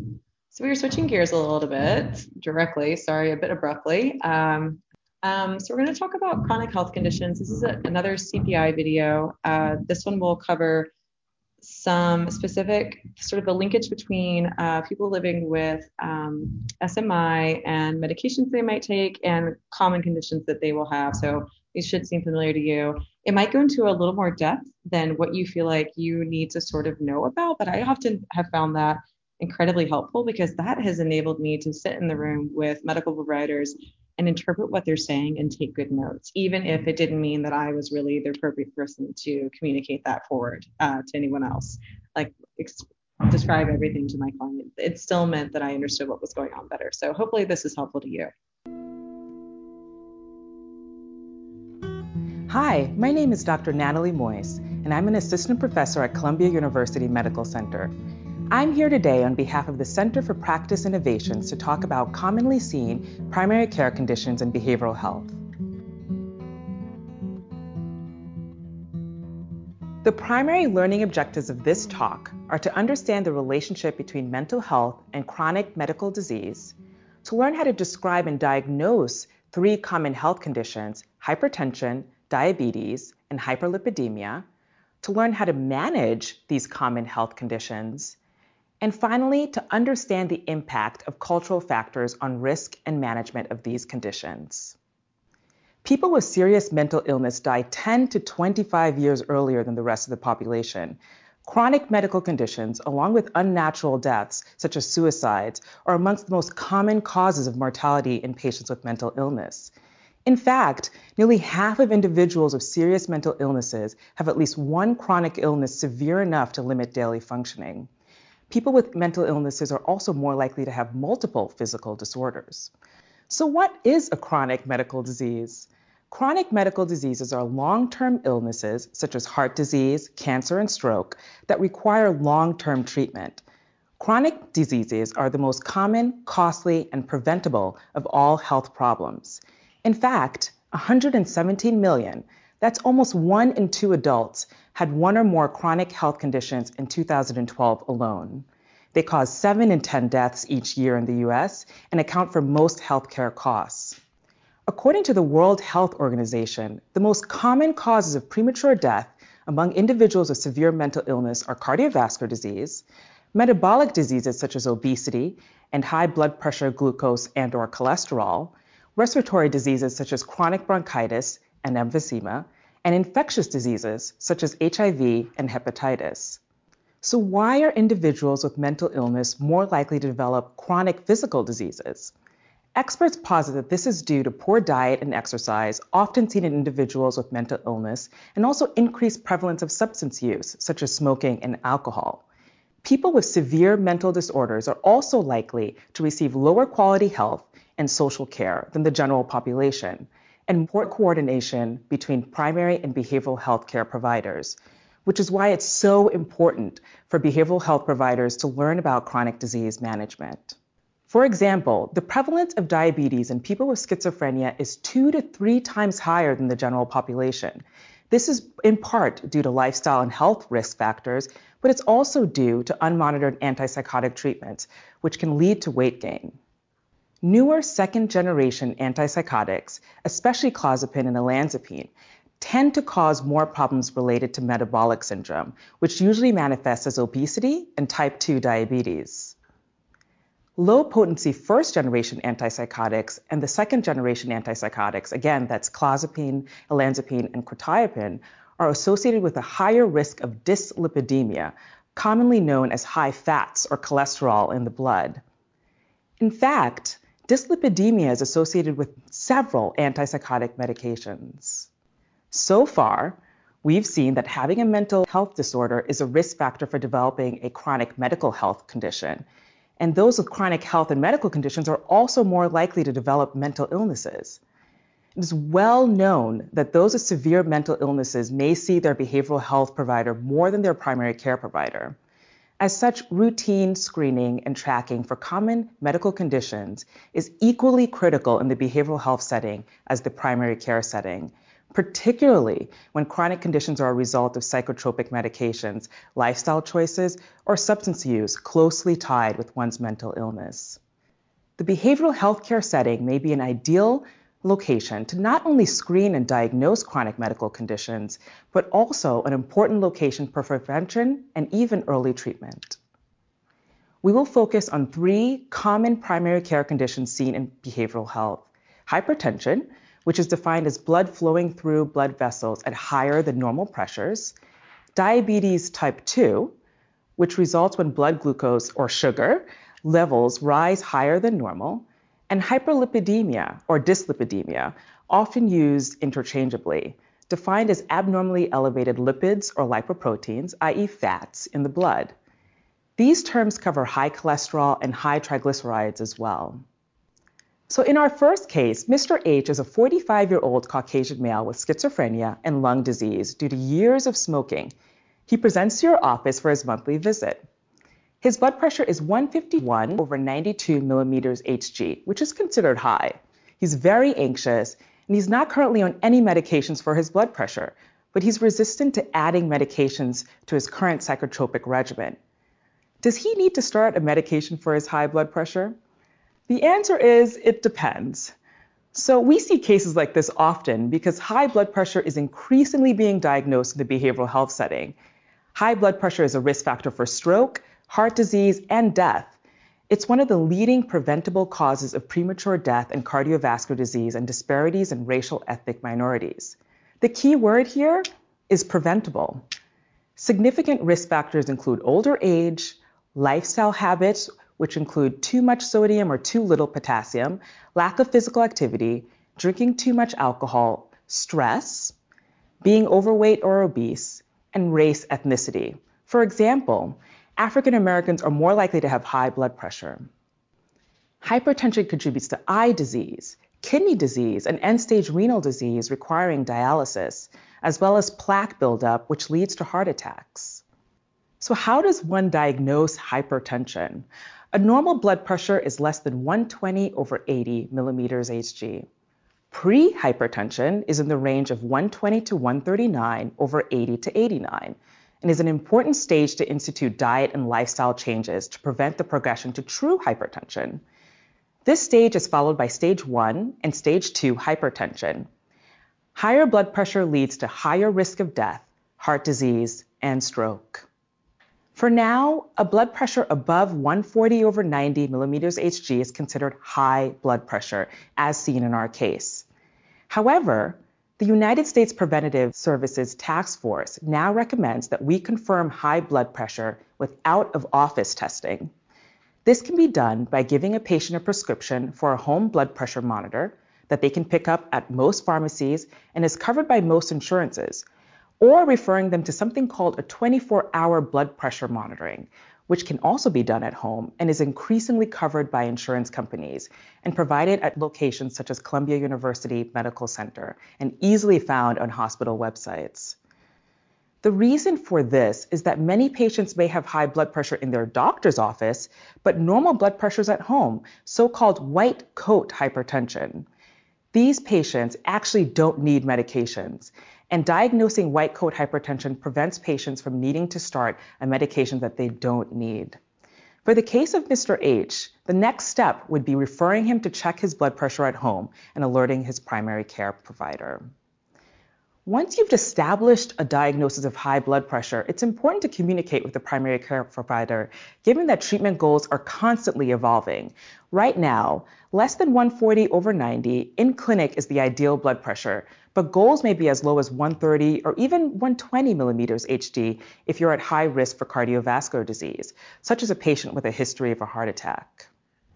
The mainstay of treatment includes diuretics, such as something called hydrochlorothiazide, usually used in African Americans, classes called ACE inhibitors and ARBs, um, such as lisinopril, usually used in younger individuals and individuals with diabetes, because these classes of medications can prevent the development of kidney disease.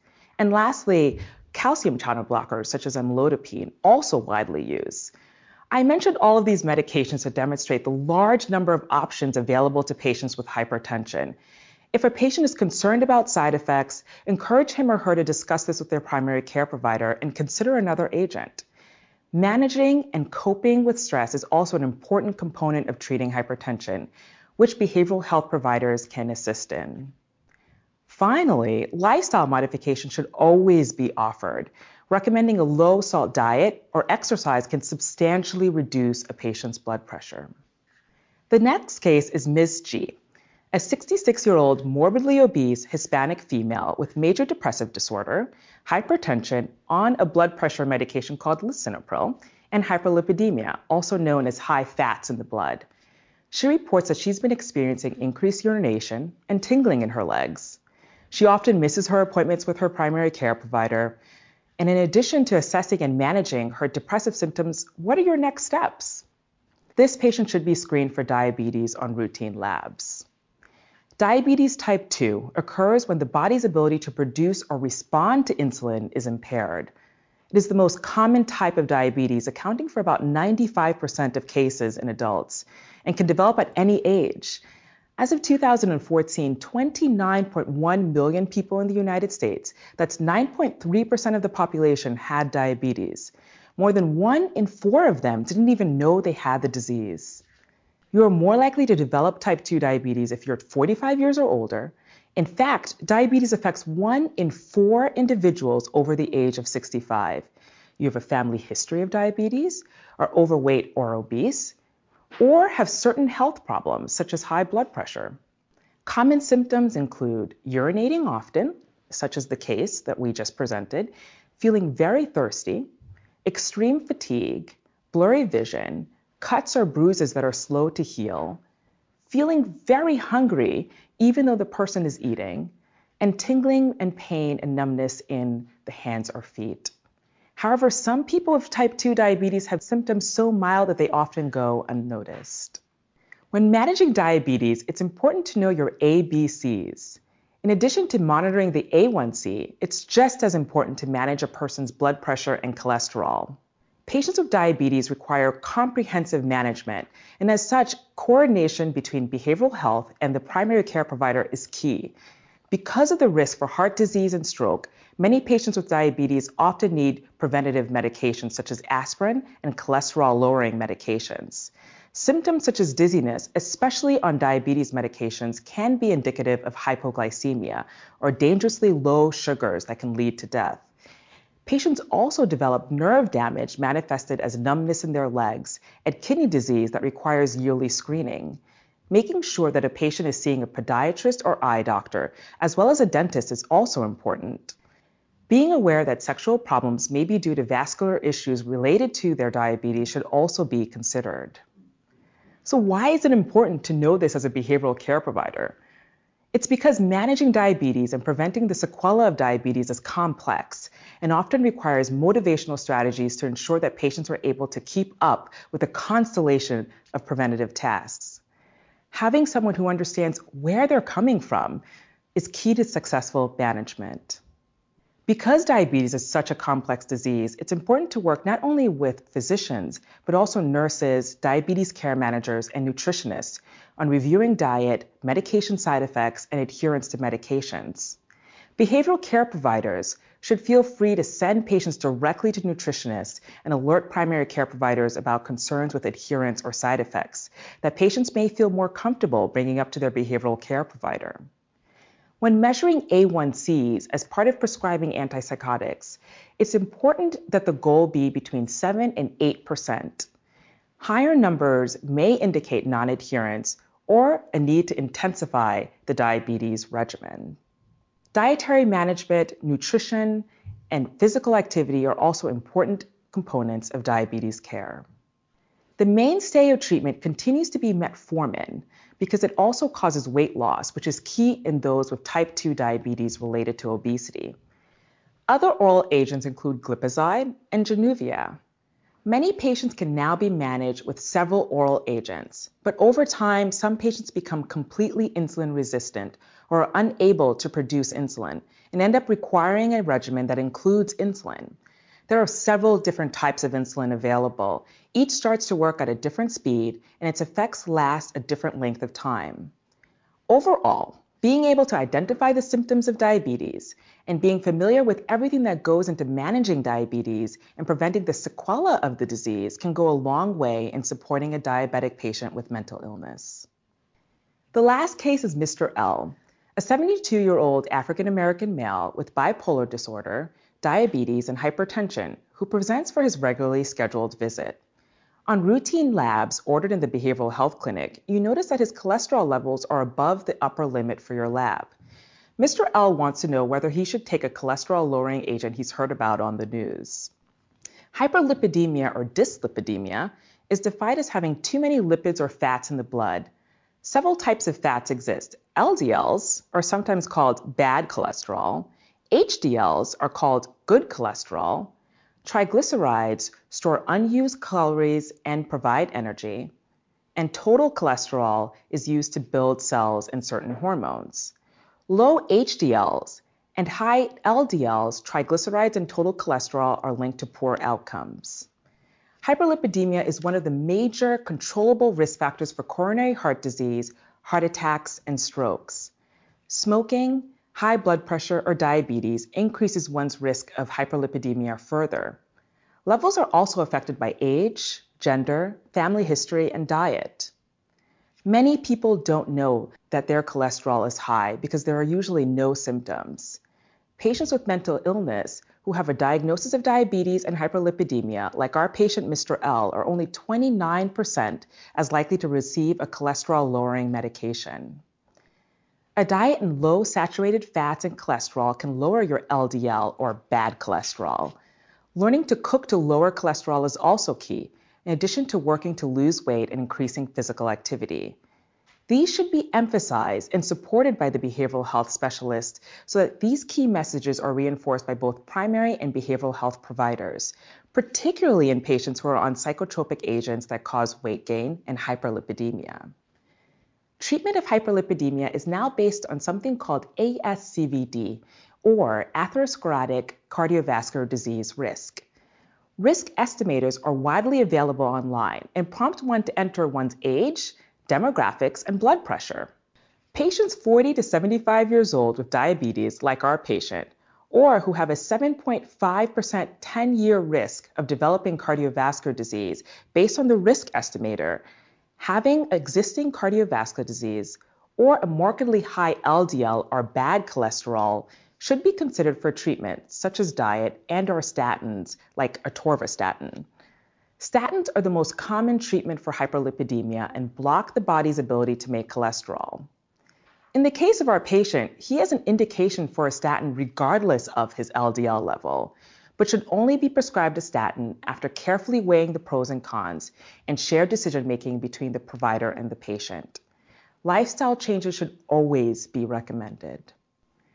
Now that you know a little bit more about what hypertension, diabetes, and hyperlipidemia are, you might be asking how often should patients be monitored for these? This table reflects the minimum frequency of assessments. More frequent monitoring may be appropriate in select patients based on underlying conditions and family history. In patients on second generation antipsychotics, providers should consider monitoring blood pressure, glucose, lipids, and weight at baseline and at close intervals so that the chronic diseases can be monitored and prevented. Finally, several cultural considerations are warranted there is an increased prevalence of cardiovascular disease, type 2 diabetes, and obesity among African Americans, Hispanics, Asians, and other minority populations. Hypertension is a leading preventable cause of premature death and a major contributor to disparate burden of cardiovascular disease in racial ethnic minorities.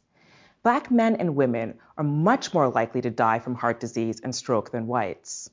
In fact, heart disease and stroke are amongst the largest determinants of inequality of life expectancy between whites and blacks. Values, beliefs, customs, and family patterns are a piece of the total information gathered regarding clients with chronic illnesses.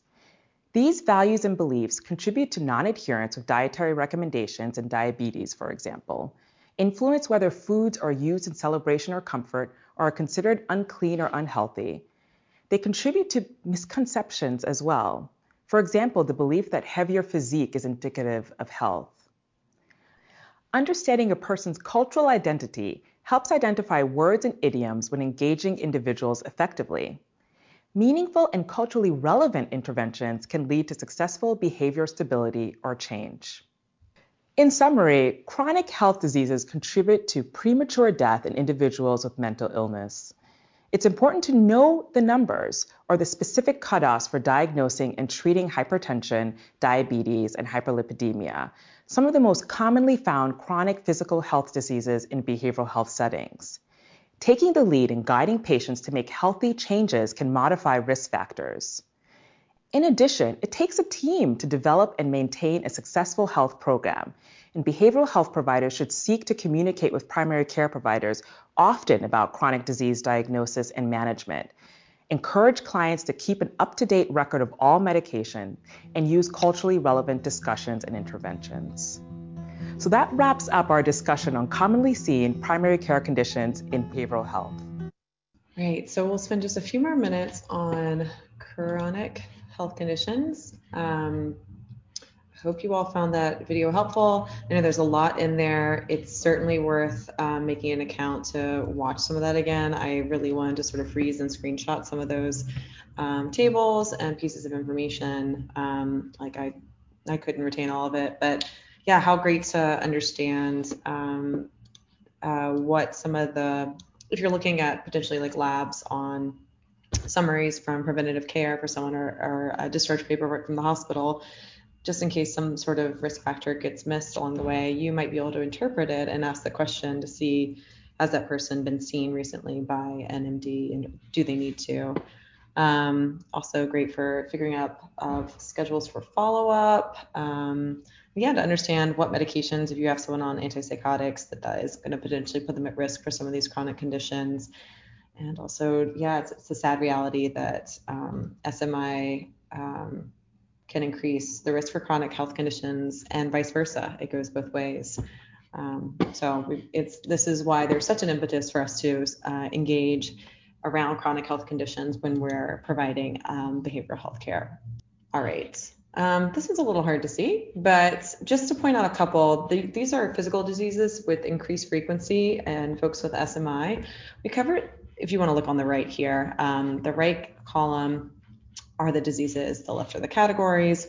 We just covered most of these. A few of the others that have uh, very good evidence for risk, those are the two plus signs, include HIV and um, obesity, hyperlipidemia, stroke, myocardial infarction. So a lot of the other uh, cardiovascular stuff we just learned about. But some of the others that we didn't touch on are obstetric complications, and some that there's not very good evidence, but there's good evidence. Include poor dental status, impaired lung function, sexual dysfunction, um, as the woman in the video just mentioned, um, let's see what others. Tuberculosis. So the it's not just these three huge uh, common chronic health conditions that can um, come up, but many others that people can be at risk for as well. Okay, so we just went through some of these chronic health conditions. Um, here are some of the names of specialists that you might uh, refer someone to or get a primary care doctor or other specialist to consider referring someone to, depending on what's going on with them. Um, so if someone has diabetes, they might need to see a number of providers. They might need to see more primarily a endocrinologist, a nutritionist, and a diabetes educator. But due to the sequelae related to diabetes, they might need to see an ophthalmologist for eye issues or a podiatrist um, if they're experiencing neuropathy and need uh, foot care. Just an example, but this is a little chart you can look through. You have the slides accessible. So the video talked a good bit around um, lifestyle changes, right? Sort of diet, sleep, exercise. What can you possibly do to not to, to make it so someone doesn't have to go on a medication if that's possible, because um, there's many reasons why people have trouble sticking to medications.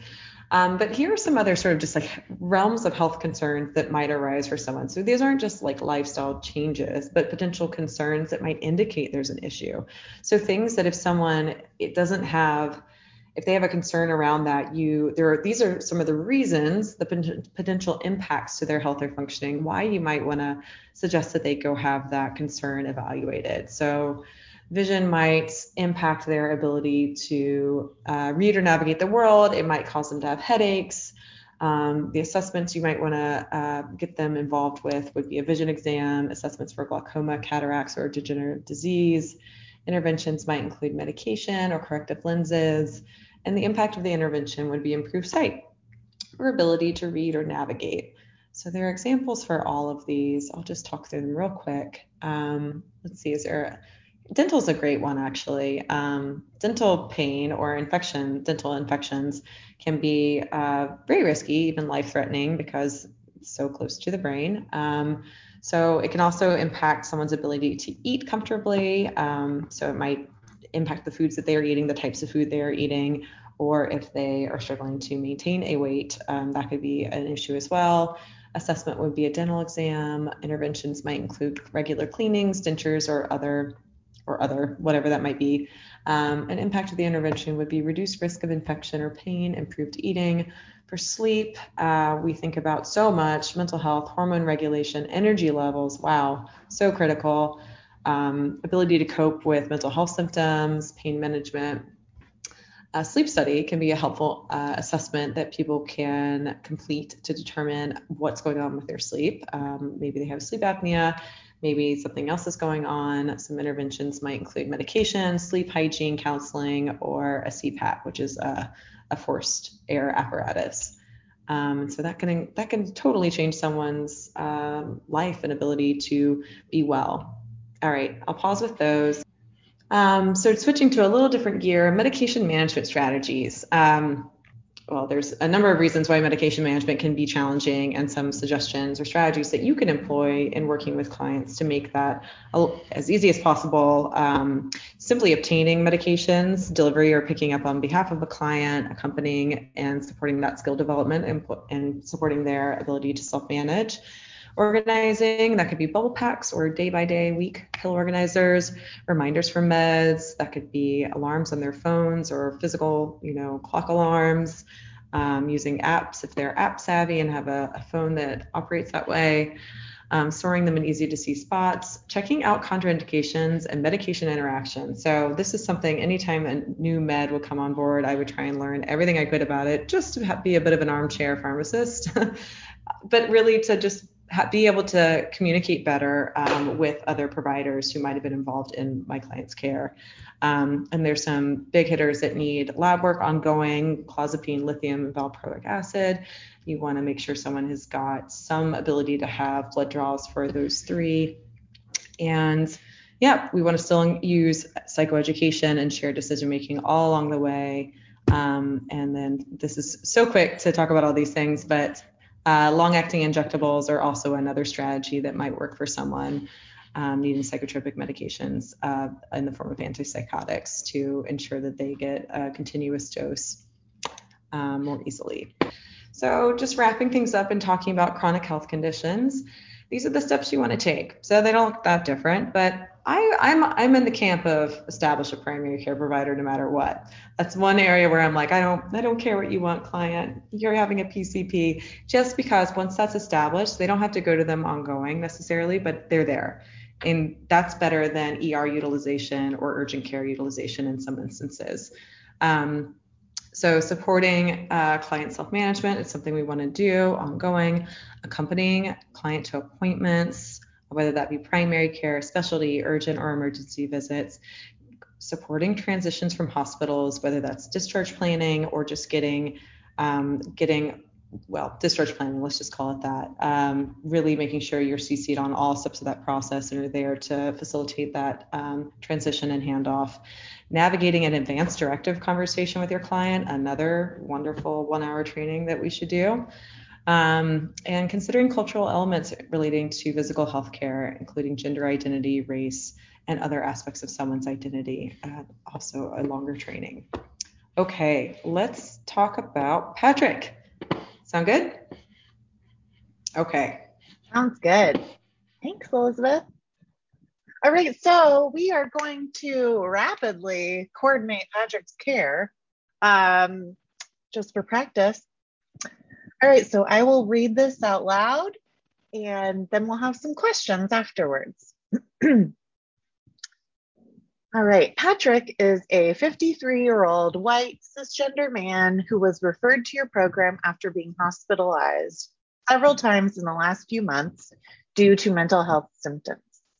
Patrick lives in supportive housing, which is where you outreach him for assessment. You observe his immediate environment, noting that illicit trades are occurring directly outside the building entrance. His room is cluttered with discarded alcoholic beverage containers, and the walls and floor are soiled and discolored. You notice needles on multiple surfaces and a cockroach scurry across the floor. Patrick is reclining in his bed when you arrive and has the door open.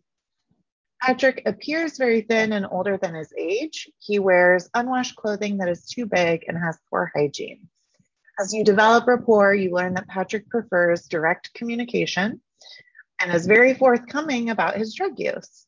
He describes getting into a car accident as a teenager that messed up his back and knee, causing him lifelong chronic pain. He was prescribed opiate pain medication for many years. However, the opiate crisis resulted in his doctor discontinuing these drugs. He explained this made him turn back to heroin, and that heroin both treats his chronic pain and his bipolar, as he calls it. He says he doesn't like psych medication.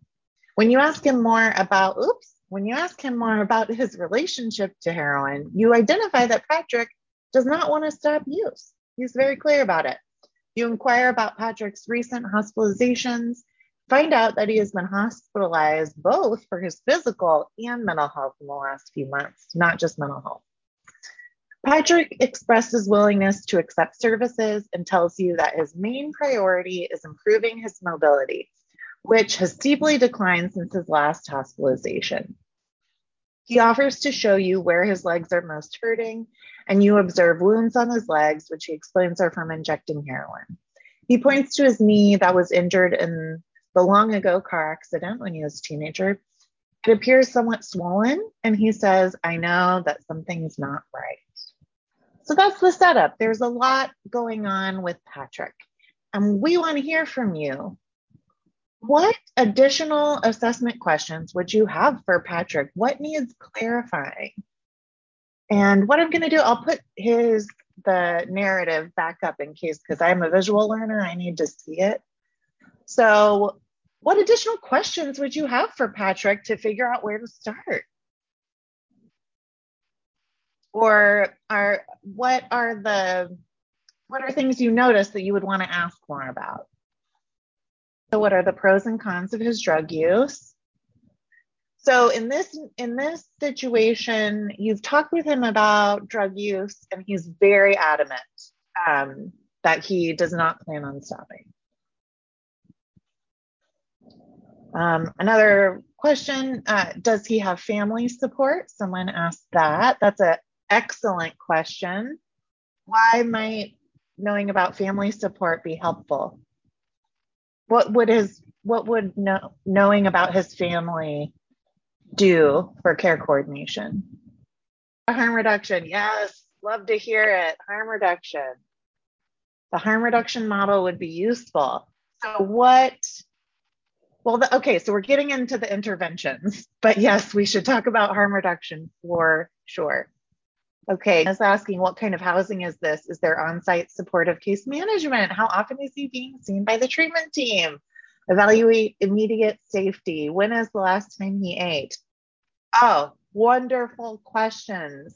So you're talking about his neighborhood built environment, right? Like what's going on in his building? What's available there? What might be available out out potentially enlist people he trusts and can support him. Exactly. So asking about family support or friend support, you know, just looking for more people that might be able to help him because it seems like he has some needs. Family can help with accompanying them to appointments and other supportive needs. Yes, exactly. So family can step in and help sometimes, not always. Our clients don't always have family nearby or have good relationships with family, but it's always worth it to to check. Um, last time he had a physical or lab work completed. Wonderful. Yes. So we know he's in the hospital. We don't really know more about that because he's the one who told us. So we want to find out. Oh my gosh, you you you all are amazing. I'm even losing track. Okay. Uh, family can help. What historical programs has he utilized? That's wonderful. So maybe he has you know, what was his experience with, you know, different programs that he's been in? And is there opportunity for reconnection or can you get more information about what works best for him? Um, we talked about getting a physical or lab work. Yes.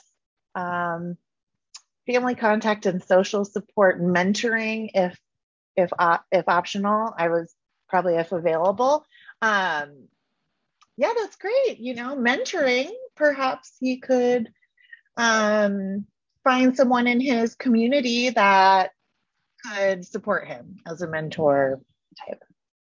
Uh, does he have a primary care doctor now? Good question. Enlist other team members to visit at various times of the week. I love that, um, especially as we consider the FSP transformation where um, caseloads might be changing a little bit. So instead of having an individual caseload, you might have a team caseload. Um, that's such a great, wonderful um, suggestion so that more people are aware of, of what's going on. And he has the opportunity to communicate with different providers and find maybe the one who he can be the most open with. Um, let's see. Okay, has he visited a doctor? Oh, also with the enlisting other team members, then you can increase familiarity with him quicker, where more people are going to see him um, and more people know what's going on. You can monitor him better. Um, goals and observations. So you'd want to ask him about his goals and his what he sees Ask him if he has a place that provides clean needles. Glad you picked up on that. Yes. So making sure he has a place that has clean needles. Um, also, maybe he needs a place to dispose of the needles too, right? Um, does he need a cane or walker to help with his mobility? Oh, yes, yes, he does. Good question. What needs are a priority to him now? Beautiful. That gave me goosebumps. I love it. Um, you all are amazing. Okay. So, who needs to be involved? You all already answered this pretty much. We identified different people, um, his family. If you have any other ideas, put it in the chat. We talked about his family, we talked about primary care, we talked about has he had any labs or blood work done? Um, someone asked, uh, wanted to know about his last meal when he last ate. So we're trying to figure out does he need a um, does he need like a home delivered meal plan, something like that? Oh, and Elizabeth, you said peers. So how how why would you want to incorporate peers? What makes you say that if you don't mind? No, I get to use my voice. Um, I, maybe peer support would be another form of support for him. Um, someone who understands perhaps uh, why his priorities are his priorities um, around his uh, not wanting to take psych meds or um, stop his use or things like that. Um, fantastic. It can be uh, really helpful that when um, you have your client and they are able to work with someone else who has lived experience.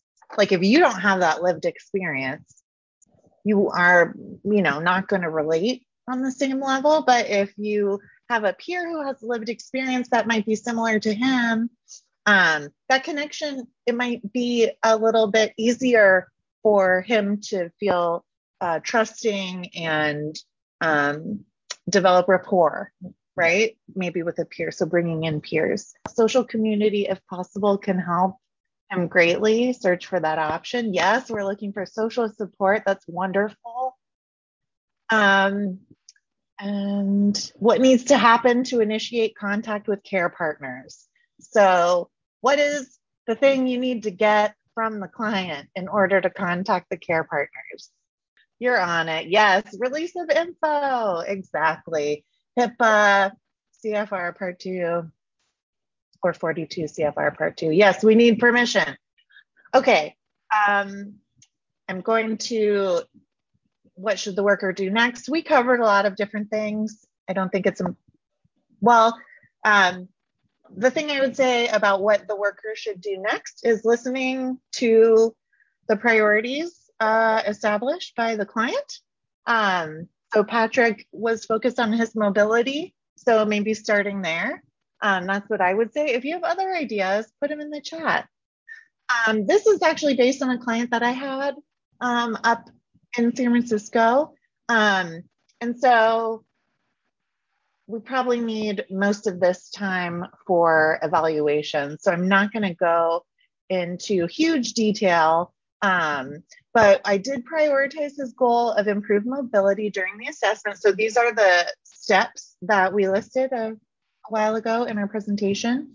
So I prioritized his goal of improved mobility and kind of um, that was kind of the frame for oh, okay so we need to get you back into seeing your primary care provider we need to look at your knee we need to find out what's going on with your leg wounds all of that stuff and um, when he said something wasn't right, he was right.